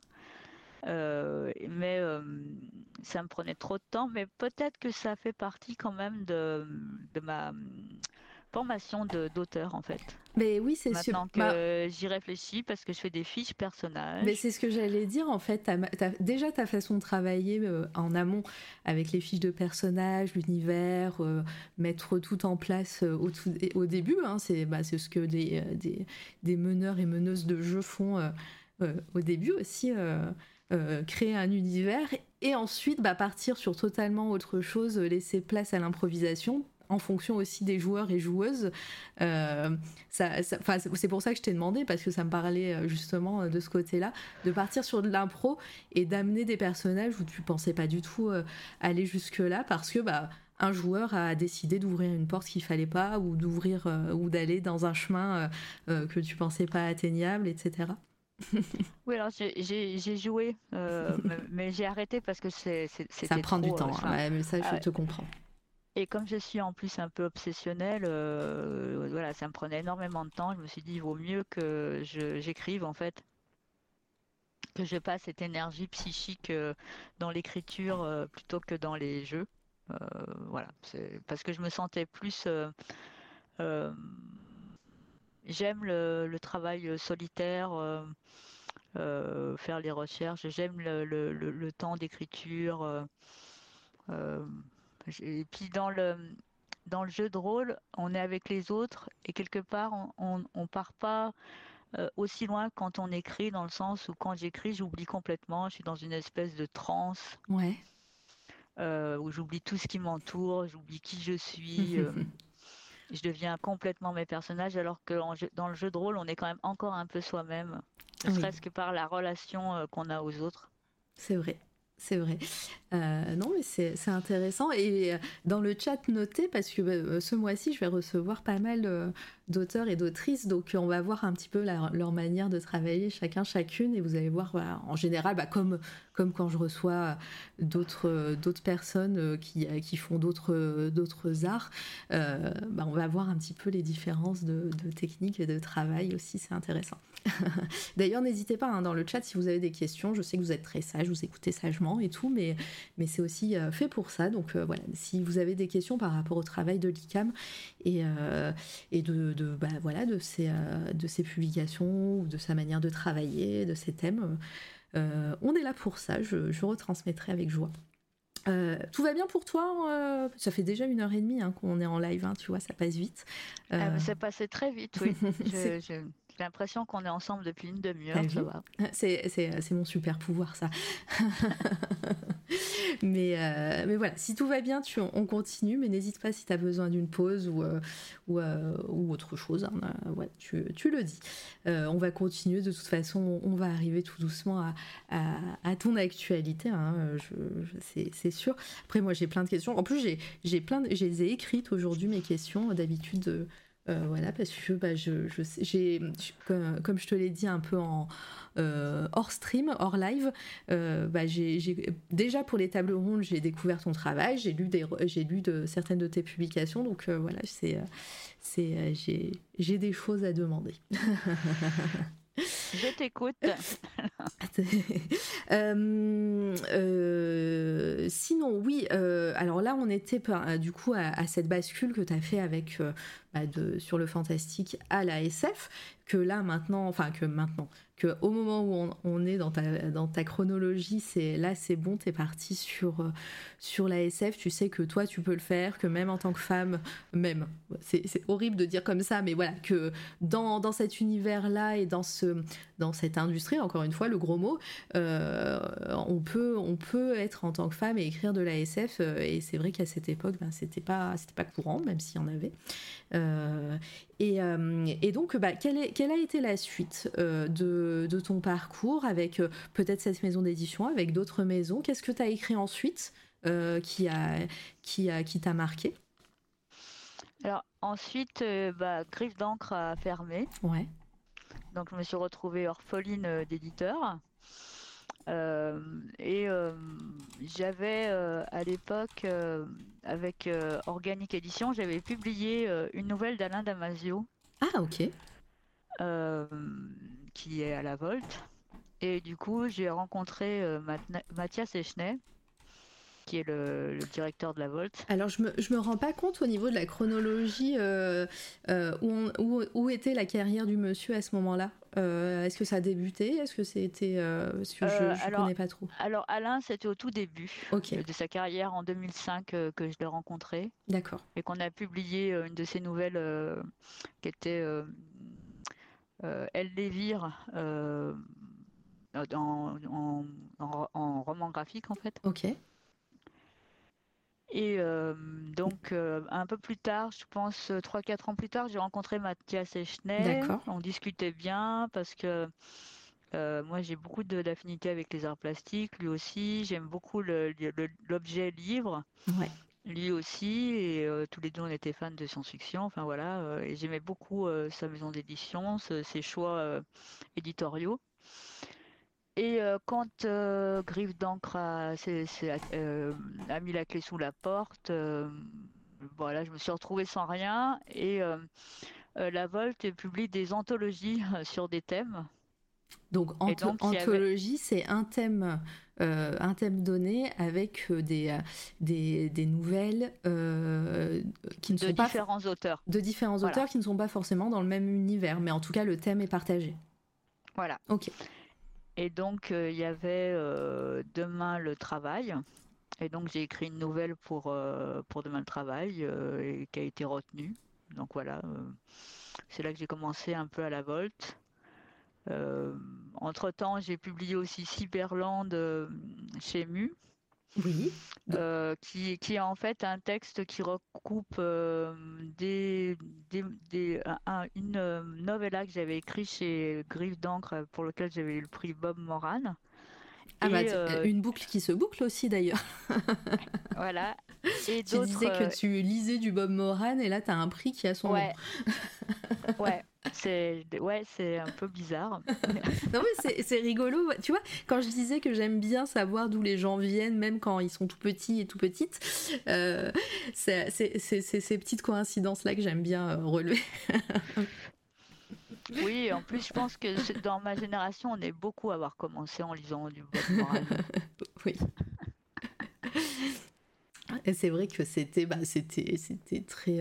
Alors, je suis plus jeune, je connais de nom et je connais la chanson d'Indochine, évidemment. mais évidemment, on sait que ça fait partie de la culture populaire et surtout en France, quoi. Oui, en plus c'était de l'aventure. Voilà. Enfin voilà, c'était légèrement teinté de science-fiction. Ouais. Voilà, c'est ça. On va pas dire que c'était de la grande littérature, mais c'était pour un jeune lectorat, c'était très divertissant, il se passait plein de choses. Mais voilà, c'est ça, et puis des créatures bizarres. Enfin... Bah surtout au niveau roman, enfin voilà, des romans qui se lient facilement avec de l'aventure comme ça. Voilà, il y en a, c'était. C'était ce qu'il y avait, sinon après il fallait partir peut-être sur du comics, je sais pas si c'était, il y avait sûrement les Strange à l'époque, etc., mais c'était plus, oui, voilà. J'en ai lu aussi, les Strange, mais on va dire que Bob Morane, comme il n'y avait pas de littérature pour adolescents à l'époque, ça faisait bien, voilà, ça pouvait tenir ce rôle, on va dire. C'est vrai qu'il y avait, c'était... Mais maintenant, enfin, je connais pas trop l'histoire de la littérature et de la littérature adolescente, mais c'est vrai qu'on passait beaucoup de l'enfance à des romans plus adultes. Et il n'y avait pas de sas de décompression. Voilà. On passait de la bibliothèque verte à la littérature pour adultes. Ou alors il fallait passer par la bande dessinée entre les deux. Et mais c'est vrai qu'en littérature adolescente, j'ai pas beaucoup d'exemples, effectivement. En tout cas, pour l'époque. Bah moi, du coup, je suis passée par Bob Morane. Voilà. Ouais, on a fait une grosse parenthèse sur Bob Morane. Alors que c'était parce que t'avais eu le prix, justement, Bob Morane. Tu vois, quand tu disais que tu savais pas digresser, moi, je le fais à ta place. Hein. Donc pour Cyberland, et après Mathias Echenay des éditions La Volte m'a demandé d'écrire une novella, une utopie. C'était pour moi un défi parce que j'avais aucune idée. j'avais écrit sur l'intelligence artificielle, mais plutôt du côté de la dystopie quand même, dans Cyberland. Et donc là, je m'étais, enfin Mathias me dit ouais, je crée une nouvelle collection Utopia, c'est des novellas, donc des textes entre la nouvelle et le roman. Voilà, propose-moi quelque chose. Bon, j'avais alors, t'avais carte blanche. Aucune idée. Je me souviens que j'ai été aux Utopiales interviewée par Nicolas Martin de la méthode scientifique. Ah bah. Bonjour à Nicolas Martin. Bonjour à Nicolas Martin, s'il nous écoute. Merci de ta question parce qu'elle m'a ouvert des horizons. Et il me pose la question, il me dit alors, parce qu'on était sur l'intelligence artificielle, et il me dit qu'est-ce qui pour toi représenterait un vrai défi concernant l'intelligence artificielle? Et je lui dis une intelligence artificielle qui serait empathique. Oh oui. Et c'est là qu'a commencé, j'ai commencé à réfléchir à finalement ce qui deviendrait plus tard Résolution. D'accord, mais avant ça, c'était donc Cyberland, c'est ça? Alors, il y avait eu Cyberland sur l'intelligence artificielle, mais plutôt du côté un peu dystopique. D'accord. Une intelligence artificielle qui tire les manettes et qui domine un peu les humains, qui se place au-dessus, quoi. Et dans Résolution, ça parle d'une communauté. Alors, ça se passe pendant l'effondrement. C'est pas très utopique de ce côté-là. Oui, mais c'est une communauté de scientifiques et de gens de gens normaux qui sont installés au Canada vers Saint-Pierre-et-Miquelon. Et qui ont pour but d'essayer de développer des technologies qui soient pas, comment dire, qui mettent pas en danger la société. Oui. Est-ce que on en a parlé un petit peu pendant la table ronde, mais c'est vrai que il fallait partager un petit peu la parole, donc des fois on passe un peu vite, surtout sur 1h30, hein.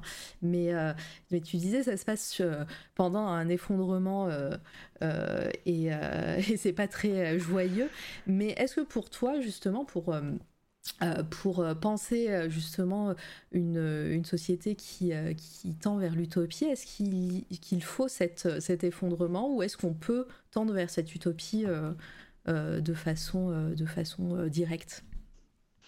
Alors mes deux derniers écrits parlent de ça justement. Le premier, il passe par l'effondrement et pour remettre, un peu faire une tabula rasa et puis tout remettre à zéro et on repart de rien. Alors que dans Visite, mon dernier roman, il y a un lent déclin, mais il n'y a pas d'effondrement. Voilà, j'ai regardé des deux côtés, avec effondrement ou sans effondrement. Oui. Est-ce qu'il y a une façon plus facile que l'autre, ou est-ce que ça a été deux travaux différents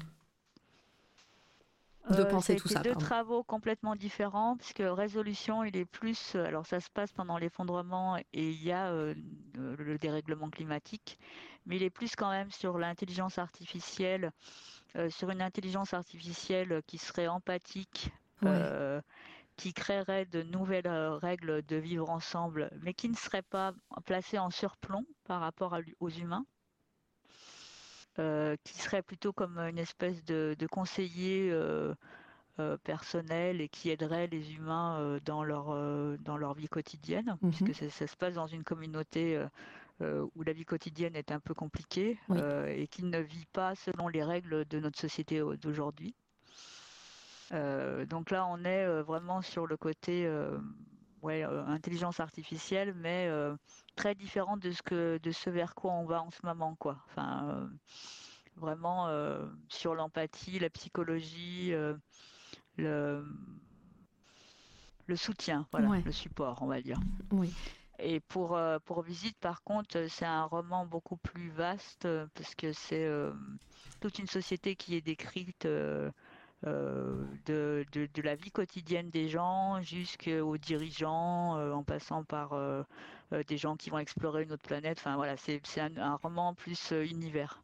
Bon, on va en parler de son dernier roman, hein, évidemment, puisque c'est un peu ton actu. Hein, donc, mais avant ça, justement, je voulais te demander, pareil, en tant qu'autrice, et par rapport à tout ce que tu as écrit depuis toujours, qu'est-ce que tu souhaites faire ressentir aux lecteurs et aux lectrices ? Est-ce que, justement, le fait de faire des écrits qui sont non linéaires, que voilà, tu explores aussi ta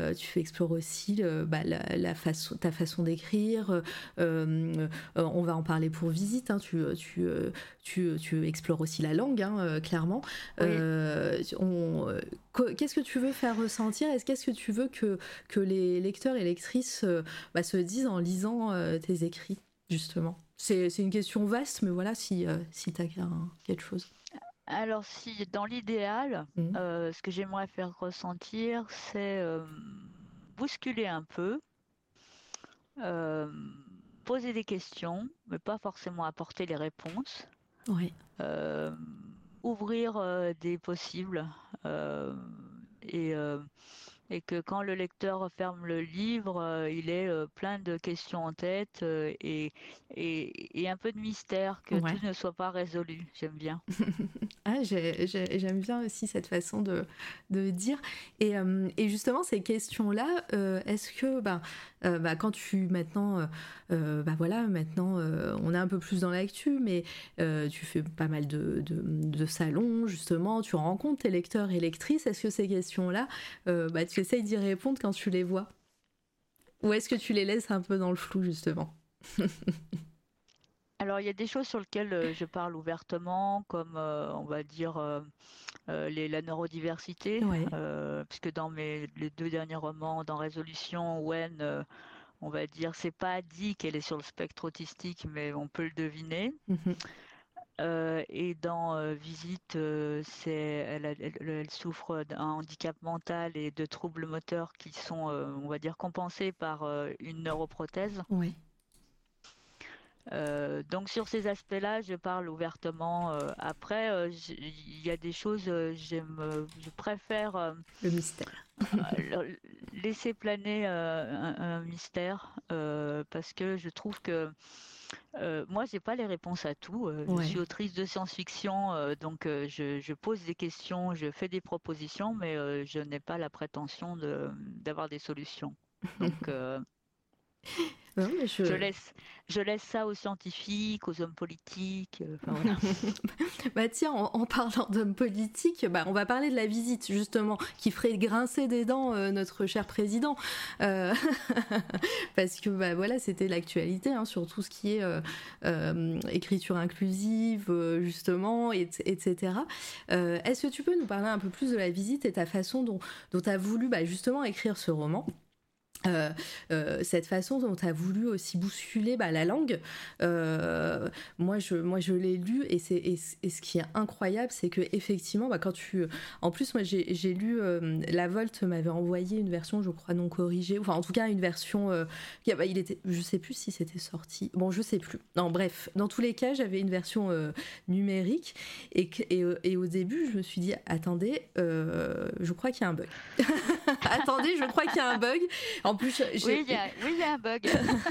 J'ai pas lu. En plus, moi, c'est pour la petite histoire, pour les tables rondes, pour le mois de l'imaginaire, c'était la première fois que je lisais en numérique. J'ai une vieille tablette, un iPad. Donc, c'est la première fois qu'on m'envoyait des versions numériques. Donc, j'ai appris à lire en numérique pour le mois de l'imaginaire. Et clairement, je me suis dit attention, ok, qu'est-ce qui se passe ? Et en fait, il y a une magie qui s'est opérée, vraiment, et ça, c'est la chose que, j'ai beaucoup appréciée dans la lecture de Visite, c'est que, et qui pourrait faire taire toutes les personnes qui critiquent toute l'évolution de la langue qu'on peut avoir de nos jours, c'est que, ok, au début on se dit, il y a un bug, comme j'ai dit, Et au fil de la lecture, j'ai senti un automatisme dans ma compréhension, dans ma fluidité de lecture aussi, tout simplement. Au début, on bloque sur tous les mots, on essaye de les process. Et en fait, au fur et à mesure, j'ai l'impression que pareil, c'est un peu ce qu'on ressent même sur la narration. On arrive à intégrer ça et à être complètement dans l'histoire, et ça a été vraiment magique pour moi, et déjà je te souhaite te remercier de ça, et merci voilà. À toi de ce retour qui me fait très plaisir. En tout cas oui, non mais voilà, c'est pour ça que je parlais aussi des retours des gens et des lectrices, et en l'occurrence pour Visite, donc pardon mais j'ai parlé beaucoup, mais explique-nous. Alors pour Visite, ça se passe à la fin du siècle, oui. Sur une trajectoire où on n'a pas fait tout ce qu'il fallait au niveau émission de carbone, enfin de dioxyde oui. de carbone. Donc on est sur un réchauffement climatique de 2,5 degrés, il me semble. Oui. Et la société, il y a eu un grand déclin, mais ça ne s'est pas effondré. Donc il y a encore des institutions, une structure, beaucoup de solidarité, parce que la vie n'est pas facile, et surtout tout s'est réorganisé autour de la préservation du vivant. Oui. Et pour transmettre cette idée d'un système de valeurs qui soit différent de celui dans lequel nous vivons actuellement, je me suis dit que ça devait passer par la grammaire. Oui. Donc j'ai inventé une grammaire écoféministe. Et rien que ça. Rien que ça. Je vais mettre l'extrait. Je me demande si c'est pas la 4e de couverture du coup. Comme ça dans le chat vous allez comprendre un petit extrait, et comme ça toi tu continueras de ton explication. Quand tu parles donc de langue et de grammaire plutôt écoféministe, et concrètement ça consiste en quoi? En fait, j'ai beaucoup réfléchi. J'ai étudié plusieurs langues, dont l'espéranto, ouais. Parce que ça a été quand même assez compliqué. Je voulais que ce soit suffisamment différent et exotique pour bousculer, mais je voulais aussi que ce soit quand même pas trop, qu'on puisse le lire. Oui. Et tout ça sans mettre de précis de grammaire dans le livre, parce que ça pour moi c'était vraiment niette. Donc ça a été une alchimie assez compliquée à mettre en place, et je voulais que ça reste beau aussi, donc tout ça réuni, ça m'a demandé beaucoup de travail. Ah ben, oui. On va dire que ça, alors je dis pas que ça a été, on va dire que ça a été bien un quart du travail du livre, on va dire. Et je suis partie de l'hypothèse de Sapir-Whorf, qui dit que la langue a un impact sur la perception du monde, en fait. Ah oui. Que les choses qui ne sont pas nommées n'existent pas, que les choses, selon comment on les nomme, elles sont vues de façon positive ou négative. Il y a plein de choses, et donc me dire que de créer une grammaire qui pour moi soit à la fois féministe, mais pas qu'elle soit aussi écologique, ouais. Puisqu'il y a la création d'un neutre qui concerne tout ce qui n'est pas de l'ordre du vivant, tout ce qui est de l'ordre du concept de la des créations humaines. Mmh. Donc, par exemple, on ne dit plus une table, on dit un table. On ne dit plus un verre, on dit un verre. Par contre, on dit la vivante, oui. Parce que tout ce qui est de l'ordre du vivant est féminin. D'accord. Donc, non, mais c'est incroyable. Et en plus, avec tes explications en plus, comme ça, c'est super. Enfin, vraiment, c'est très bien. Et donc, je me suis fait très plaisir en faisant ça. Voilà. Bah oui, bah en plus, si t'aimes les recherches et tout, et puis c'est pas... On en parlera d'ailleurs un peu plus tard dans le mois de décembre, parce que je vais recevoir Saul Pandelakis, qui... cool, ouais, super. C'est trop bien, je suis très contente, qui lui, dans son dernier livre, a créé une langue, totalement. Toi, t'es parti du français, en tout cas, que t'as recréé cette grammaire, tu l'as transformée, la grammaire française, et donc t'es parti sur des recherches, parce que le neutre existe maintenant aussi dans notre langue de 2023, mais qu'est-ce que ça pourrait être si on poussait tout ça un peu plus sur la neutralité de la langue? Alors moi, le neutre, je l'ai vu vraiment sur concernant tout ce qui est de la création des humains, quoi. Tout ce qui est pas naturel. Après, le féminin l'emporte sur le masculin. Oui. Écoféministe, on a dit. Voilà, écoféministe. Et parce que finalement, si on se dit que la préoccupation principale de la société, c'est la préservation du vivant, comme c'est le féminin qui donne la vie, ça me paraissait logique que le féminin finisse par l'emporter sur le masculin. C'est très bien.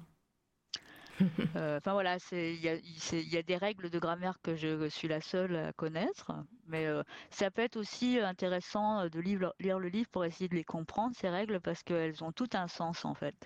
Ah, est-ce que tu as eu des personnes depuis que le livre est sorti, justement, peut-être, je ne sais pas si tu as fait beaucoup de salons depuis que le livre est sorti, mais... Non, pas encore, c'est prévu plus pour cette année. Plus pour 2024, d'accord. Ouais. Et mais ça sera intéressant de voir un petit peu ce que les gens ont compris, justement, de ta grammaire.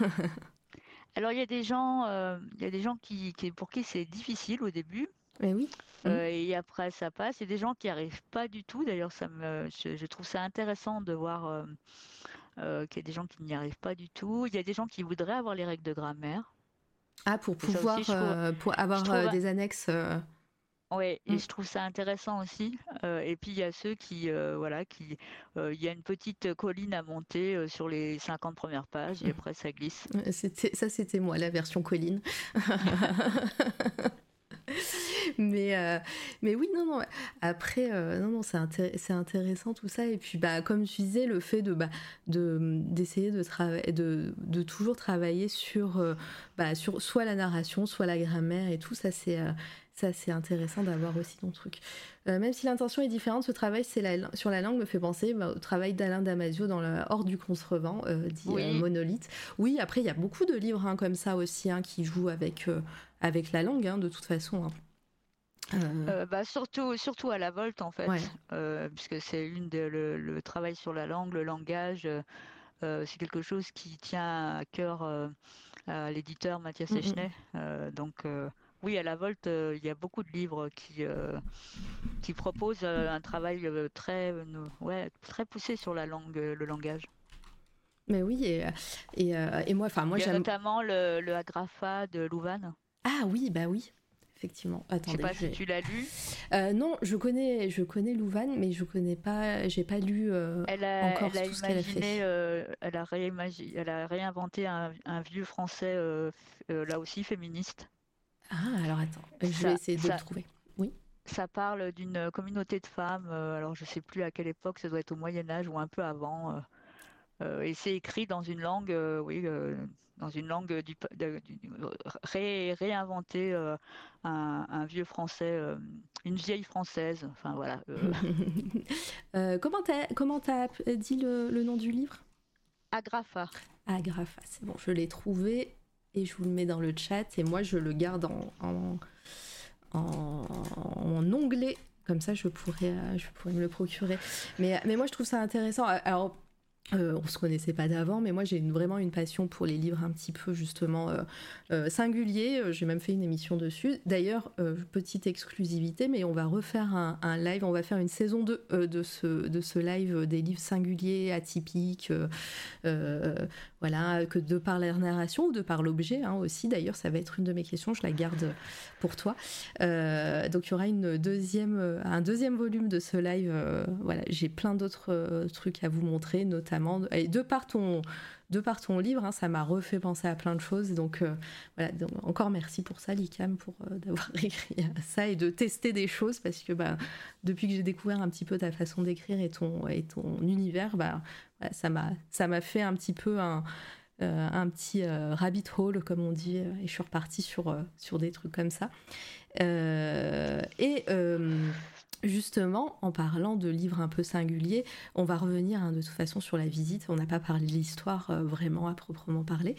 Mais quand tu disais que t'aimais, de par ta narration, tester des choses et que, en plus, que t'aimes beaucoup les arts plastiques, est-ce que t'as jamais pensé à faire un livre objet ? Vraiment de faire quelque chose qui part sa narration mais aussi par l'objet livre en lui-même, qui part sur autre chose. Est-ce que c'est un projet ? Est-ce que tu l'as déjà fait peut-être ? En plus c'est quelque chose que j'aimerais faire, oui. Mmh. Avec faire des explorations en termes de typo, en termes de mise en page. Mais ça, voilà, ça demande. C'est un projet que j'ai, mais pour l'instant, c'est pas. Je m'étais dit peut-être sur Visite, puis après, je me suis dit, il y a déjà la nouvelle grammaire, une narration qui n'est pas forcément facile à suivre parce que c'est oui. Pas linéaire. Oui. Même si ce serait trop. De rajouter des trucs. Je comprends. Non mais c'est ça. Je note et je n'oublierai pas. J'attendrai sagement que tu fasses autre chose avec un objet un petit peu singulier. Pour revenir à La Visite, pour revenir à Visite, pardon. Sur l'histoire, on découvre une nouvelle planète. Une planète apparaît. Oui. Dis-nous en plus. Une planète apparaît soudainement dans le système solaire. Donc c'est une société qui s'est recentrée sur la préservation du vivant. La Terre a besoin. Enfin, les écosystèmes sont très fragilisés. Et tout d'un coup, une nouvelle planète apparaît dans le système solaire, une planète habitable. Ouais. Donc ça remet en question complètement toute l'organisation de la société, toute la psyché des gens.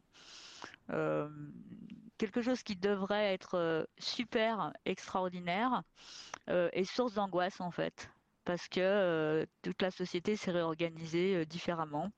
On est très loin du rêve d'Elon Musk. Tu bouscules pas mal de rêves de pas mal de gens pas très cool de toute façon. Là, je suis partie, je me suis dit, sur tout ce qu'on appelle les marronniers de la science-fiction, je vais les abattre les uns derrière les autres. C'est clair. Mais oui, mais c'est trop bien. Mais en fait, c'est parti. L'idée du roman est vieille, parce que ça a commencé à germer en 2011, quand j'ai été voir le film Interstellar, en fait. D'accord.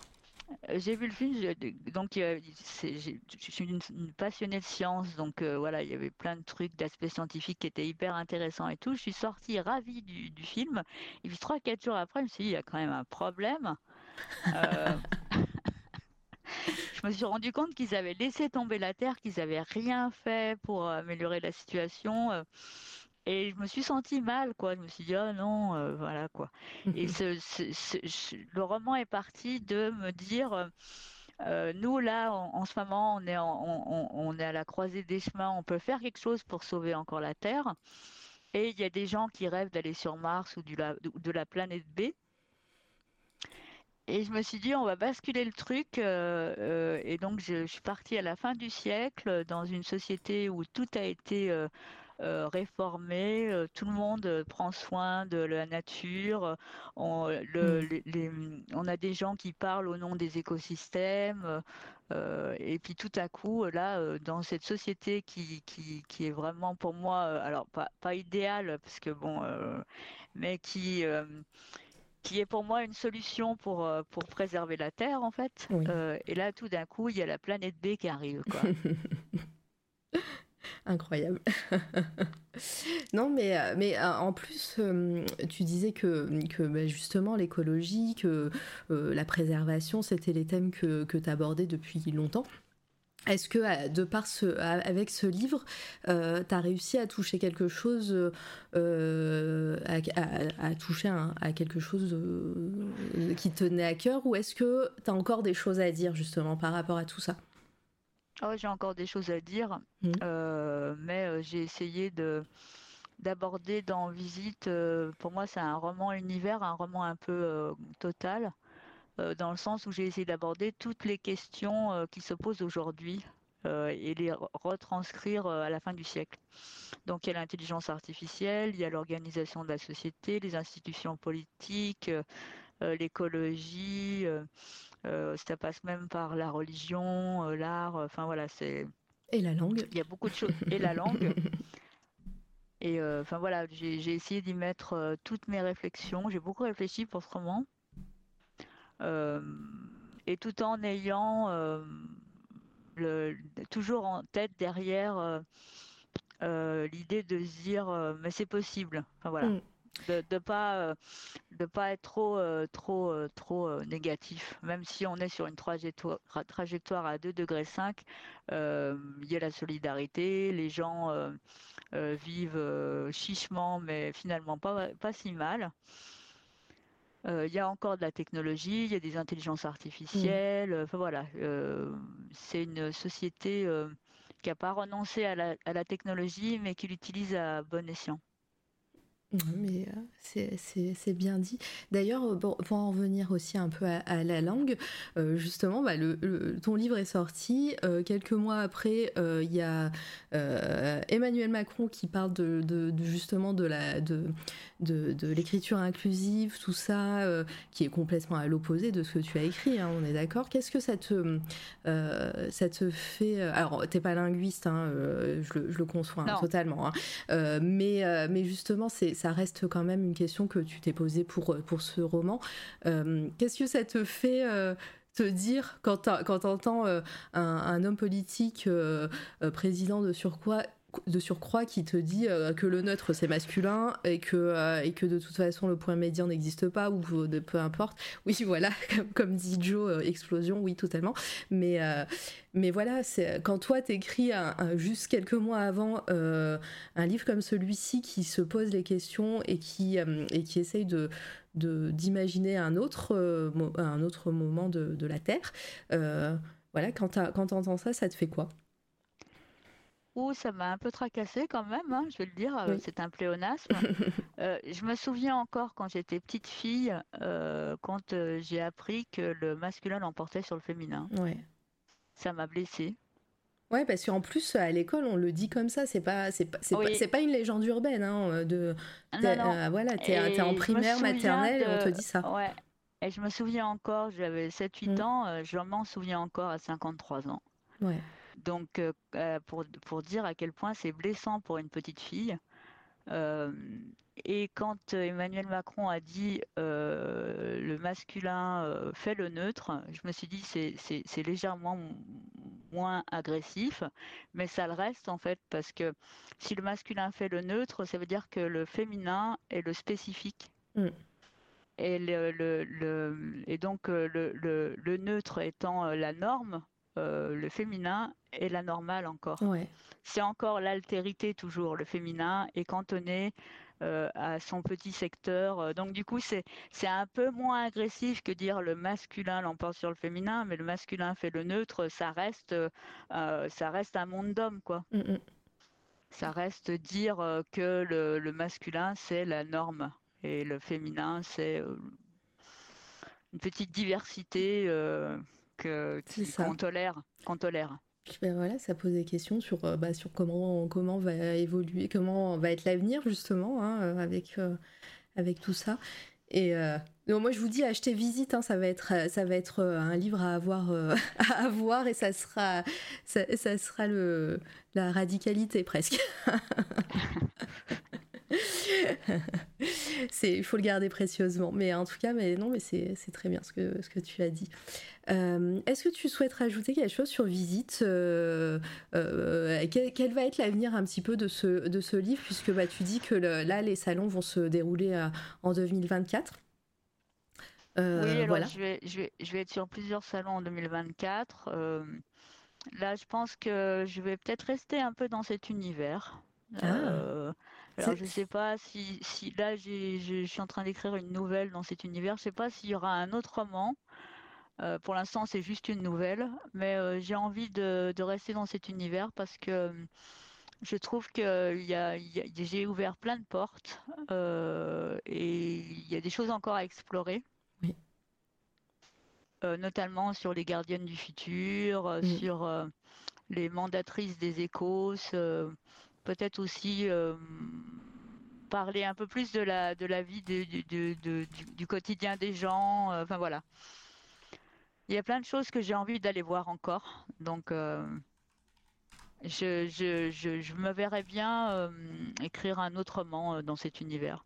C'était ma prochaine question de toute façon. En plus, il ouvre beaucoup de possibilités parce que on se rend compte que, on ne sait pas trop s'il n'y aurait pas une histoire de multivers ou quelque chose derrière un peu particulier. Oh là là. Parce que la planète, on ne sait pas trop d'où elle vient. Cette planète, peut-être qu'elle vient d'un autre univers justement. Bah oui. Et donc voilà, il y a plein de choses à voir encore. J'avais plaisir comme j'aime ne pas conclure. Je pense pas avoir la vérité absolue, donc j'aime pas finir mes romans sur quelque chose de complètement conclu. Mais là, je trouve qu'il y a plein de sentiers. Mais clairement. D'ailleurs, c'était ma prochaine question un petit peu. En tant qu'autrice, qu'est-ce que tu souhaites explorer un peu maintenant ? Donc voilà, il y a cet univers-là. Est-ce qu'il y a d'autres choses ? Ou tu restes un peu fixée sur ça? Je pense que je vais continuer à parler de neurodiversité de toute façon, puisque je trouve qu'on ne parle pas assez de ce thème, des troubles psychiques. Et je trouve que ça fait des personnages qui sont très touchants, qui ont plus d'épaisseur. Donc je vais continuer à explorer la neurodiversité, l'écologie, parce que c'est un thème je souffre d'une éco-anxiété assez importante. D'ailleurs, Visite m'a permis de l'atténuer un peu, donc voilà, je pense que je vais continuer. Tu t'es convaincue, c'est bien. Je me suis un peu rassurée avec Visite sur l'éco-anxiété. C'est parfait, non, mais je comprends. Je sais plus ce que... Pardon, j'ai perdu le fil de ma phrase, c'est pas grave. Si vous n'avez pas de questions, dans le chat, n'hésitez... Enfin, si vous n'avez pas de questions, n'hésitez pas. Si vous n'avez pas de questions, non. Si vous avez des questions, n'hésitez pas. C'est la fatigue. Il y a une question qui vient d'arriver. Question à Li-Cam. J'ai l'impression que l'approche des récits suit le genre de la hard science. Y a-t-il d'autres courants qui t'influencent, la fantasy ou le space opéra? Alors, on a parlé de tes lectures de Philip K. Dick. Est-ce qu'il y a d'autres genres qui t'ont influencé? Alors, je lis pas mal de hard science, effectivement. Après, je ne pense pas être une autrice de hard science, même si j'ai vraiment une passion pour les sciences. J'ai plutôt une approche sciences humaines quand même. Oui. Donc la linguistique, la sociologie, voilà, des choses comme ça. D'autres courants. Ouais, j'aime. Alors le space opéra, j'en ai lu beaucoup. J'ai arrêté parce que j'ai envie de lire maintenant de la science-fiction qui nous parle de la Terre. Voilà, mais j'en ai lu beaucoup quand même. Bah oui, de toute façon, c'est une des premières choses que tu as dit quand tu es auteur-autrice, il faut lire beaucoup. Donc, t'as fait ton propre conseil, quoi. J'ai lu aussi pas mal de cyberpunk, du solarpunk. Qu'est-ce que j'ai lu encore ? Un peu de fantasy, mais j'avoue que c'est pas trop ce que je préfère. Ouais, non, ça reste vraiment la science-fiction. Et vraiment, maintenant, j'aime la science-fiction qui nous parle des enjeux de société. D'accord, oui. Soit l'intelligence artificielle, l'organisation de la société. J'aime beaucoup aussi des choses sur le féminisme, la science-fiction féministe. J'en lis pas mal aussi. Ouais. Bah, de toute façon, on est en train de glisser vers les coups de cœur tranquillement, je pense. Tu vas nous dire des noms, hein, c'est sûr. Avant ça, la question que j'ai à moitié posée tout à l'heure, mais les conseils à des personnes qui veulent écrire, à des auteurices en devenir ou qui sont en train d'écrire, de par ton expérience dans le monde de l'édition depuis les débuts des années 2000 et à ce qu'est le monde de l'édition maintenant en 2023. Est-ce qu'il y a de grosses différences? Est-ce qu'il y a il y a beaucoup de monde maintenant, enfin beaucoup de maisons d'édition aussi. Quels seraient tes conseils? Il y a beaucoup de maisons d'édition, il y a aussi des auteurs auto-édités. Oui. Donc ça fait énormément de livres qui paraissent chaque année, c'est difficile d'exister. Parmi des milliers de références, des conseils, lire beaucoup, écrire, faire en fait. Ouais. Parce que souvent sur les salons, je discute avec des jeunes auteurs, des auteurs en herbe, qui ont des idées de livres, mais qui n'arrivent pas à passer à la réalisation en fait. Ouais. Et en fait, c'est tout simple, hein. Il suffit de se mettre en place un petit rituel, un café, l'ordinateur ou la feuille. Parce qu'on peut commencer à écrire sur des carnets. Moi, je commence par des carnets, et après, je vais sur l'ordinateur. Et vraiment, s'y mettre, quoi. Ça, c'est une discipline, en fait. Ouais, t'es très dans la routine et de ritualiser les choses. Oui, d'écrire tous les jours, aux mêmes horaires. Il y a des jours on est efficace et d'autres moins, hein, bien sûr, mais c'est une routine et une discipline, ouais, vraiment. Non, mais c'est chouette. Je demanderai ça aux auteurs et autrices qui viendront ce mois-ci. On pourra faire un petit truc. C'est pareil pour le dessin, mais oui, c'est pareil pour tous les arts et tous les. Je pense que tous les arts, oui. Voilà, toute la création. Beaucoup de pratiques. Mm-mm. Mais très bien. En tout cas, je te remercie. Alors, pour les personnes, déjà, je te demande, est-ce que tu penses qu'on a fait un bon tour de ta vie, ton œuvre? Oui, je pense que je pensais pas en dire autant. Mais je t'ai dit, hein, que c'est comme ça ici à chaque fois. Et oui, je suis très contente que t'aies pu en dire autant. C'est aussi pour ça que j'ai fait C'est toi la radio et que j'aime autant parler avec les personnes qui créent. Donc pour les personnes qui ne connaissent pas C'est toi la radio, on finit pas comme ça, on va finir avec les coups de cœur du moment. Les coups de cœur artistiques, hein, de mon invité. Moi, je parle souvent de ce qui va se passer maintenant. Alors, j'ai de moins en moins de coups de cœur parce que j'ai pas le temps et que voilà, la vie fait que. Donc, je consomme moins, on va dire, de choses pour l'instant. Mais ça ne devrait pas tarder. Donc, maintenant, j'utilise ce moment pour parler un petit peu de C'est toi la radio. Donc, je vais te laisser la parole. Est-ce que tu veux nous conseiller des choses? Moi, je peux faire une capture d'écran, je peux montrer des choses à l'écran. Si tu veux montrer, par exemple, des artistes, plasticiens, plasticiennes, ce que tu veux. Est-ce que tu as un petit peu réfléchi?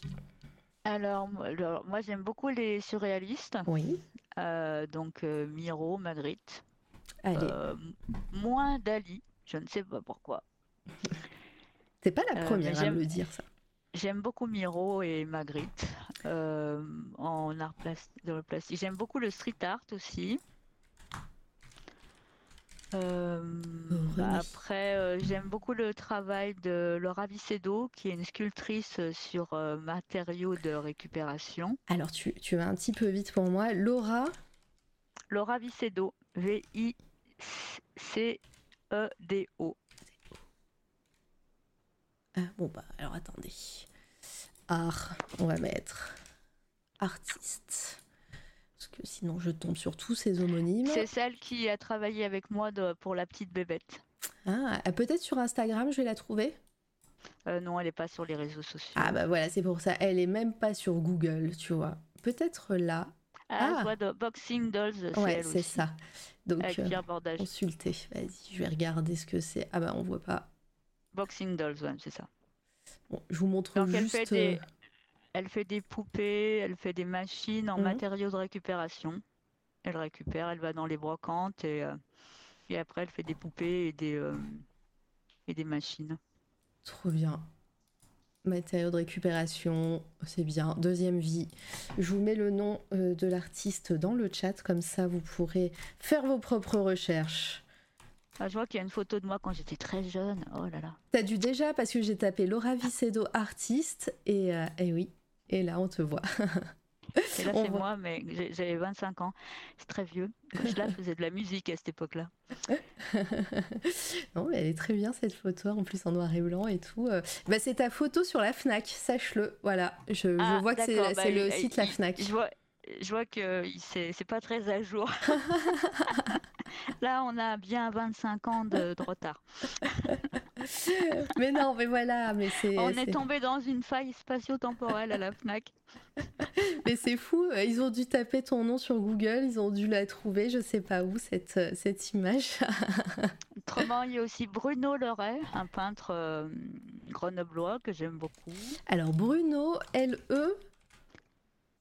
Bruno Leray, ouais.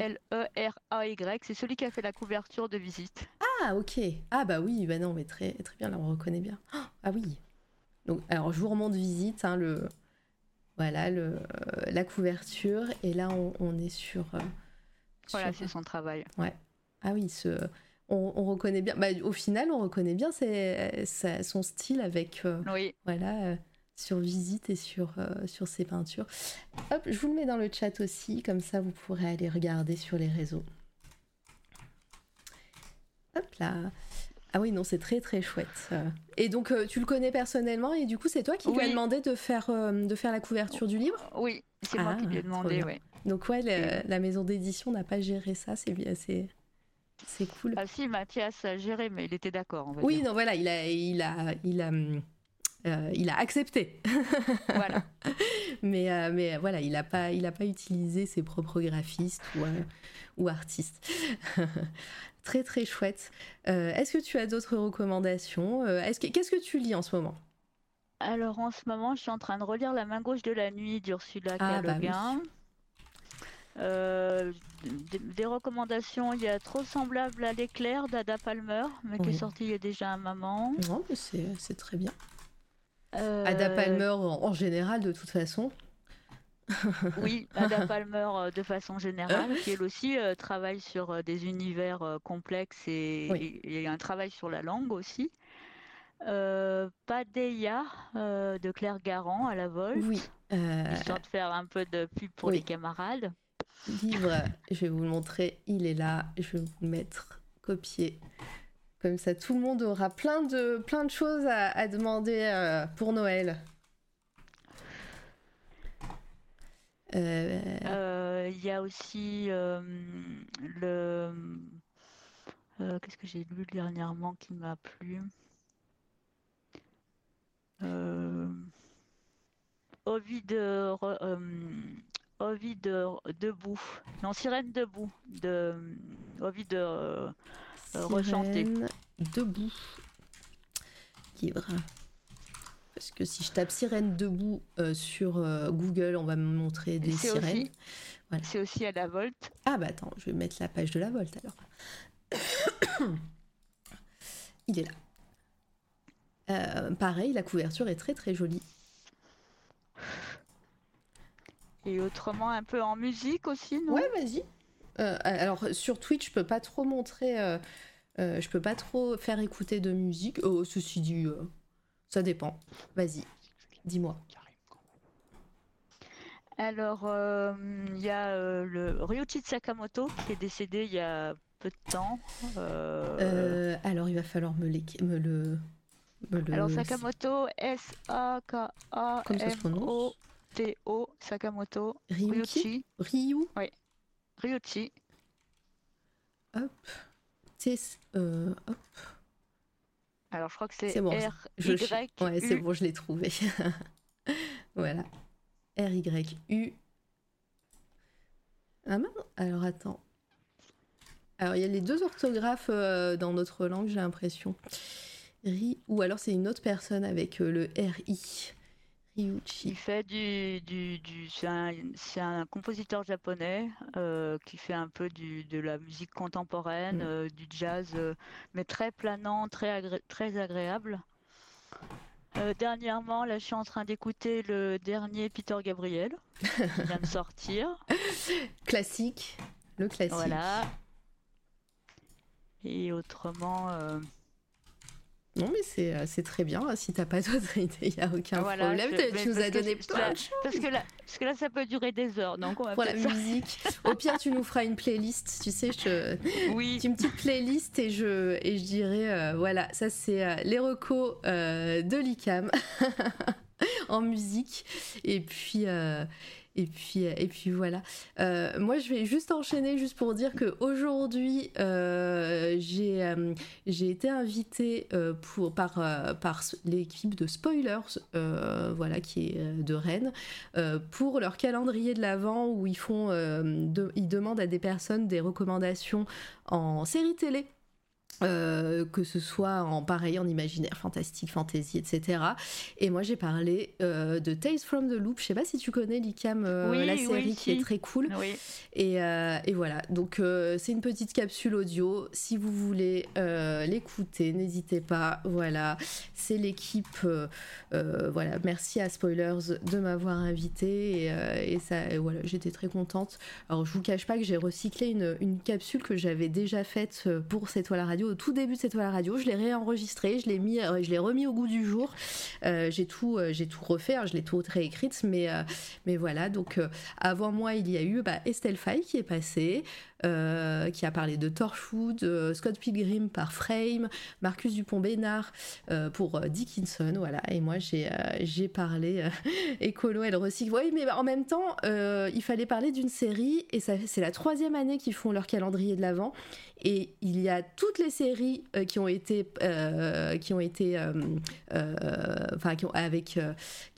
été prises, donc il fallait que je trouve une autre série qui n'est pas Buffy puisque ça a été déjà pris il y a longtemps, qui n'est pas Penny Dreadful non plus, parce que j'adore Penny Dreadful, vous le savez, qui a été déjà prise, donc voilà, Tales from the Loop n'avait pas été prise, étonnamment, alors que c'est une très bonne série.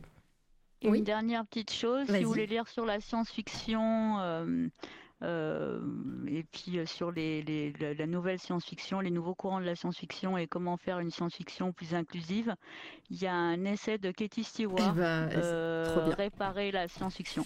Oui. Et Katie Stewart qui envoyez-lui des bonnes ondes, voilà, par la pensée, parce qu'elle va soutenir sa thèse, voilà, demain. Demain après-midi, elle soutient sa thèse.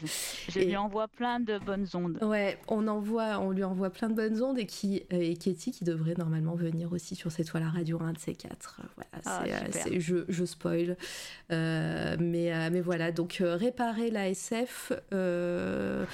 C'est marrant, il sort pas tout de suite. Alors attendez, hop. Attends. Réparer la SF.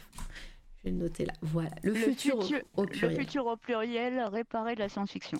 Voilà, je vais vous mettre édition Inframonde. Voilà, et je vous mets le lien. Donc voilà, plein de bonnes ondes et plein de et de réussites. De toute façon, c'est qu'une formalité. Elle est passionnante et elle est hyper experte dans tout ce qu'elle fait. Donc il n'y a aucun souci de par cette soutenance, et voilà, on lui envoie toutes les ondes possibles.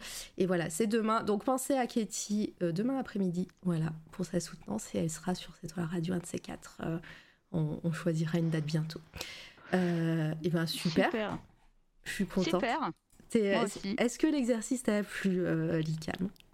Oui, beaucoup plu. Et c'est très agréable d'entendre ta voix, de se faire questionner par toi. Oh, c'est trop gentil, merci. Bah, je suis ravie de t'avoir reçue, d'avoir pu parler un peu plus longuement avec toi depuis le 18 octobre de cette table ronde, quoi. Voilà. Donc merci beaucoup d'avoir accepté de venir, de m'avoir proposé aussi.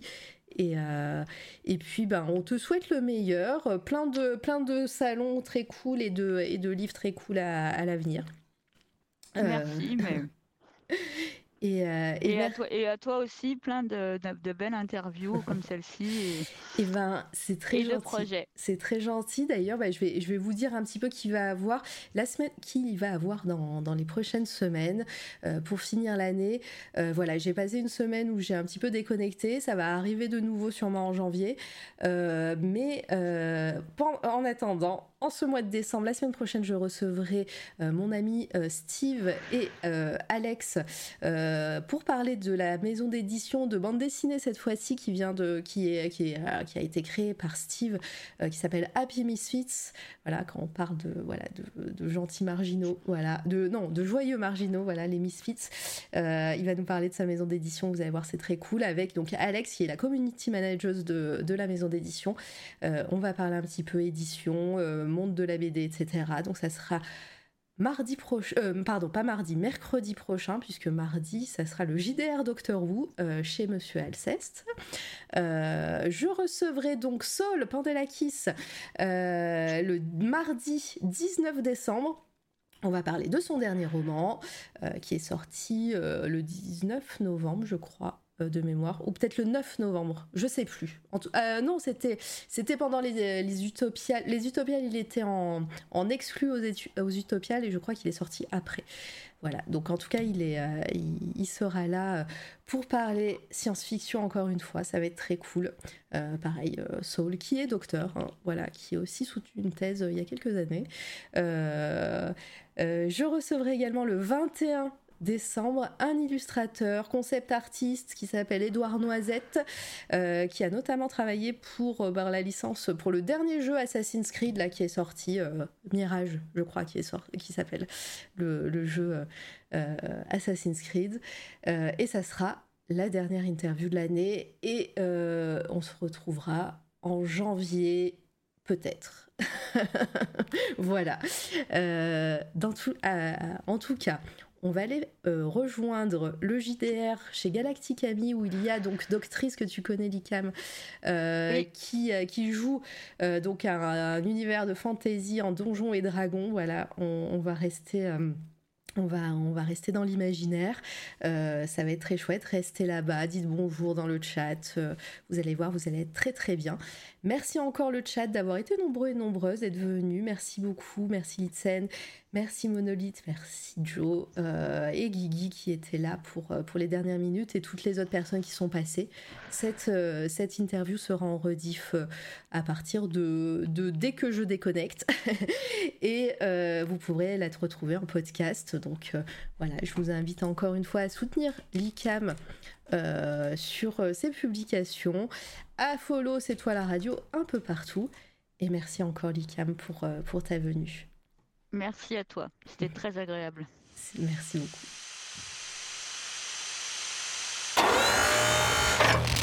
C'est toi, la radio.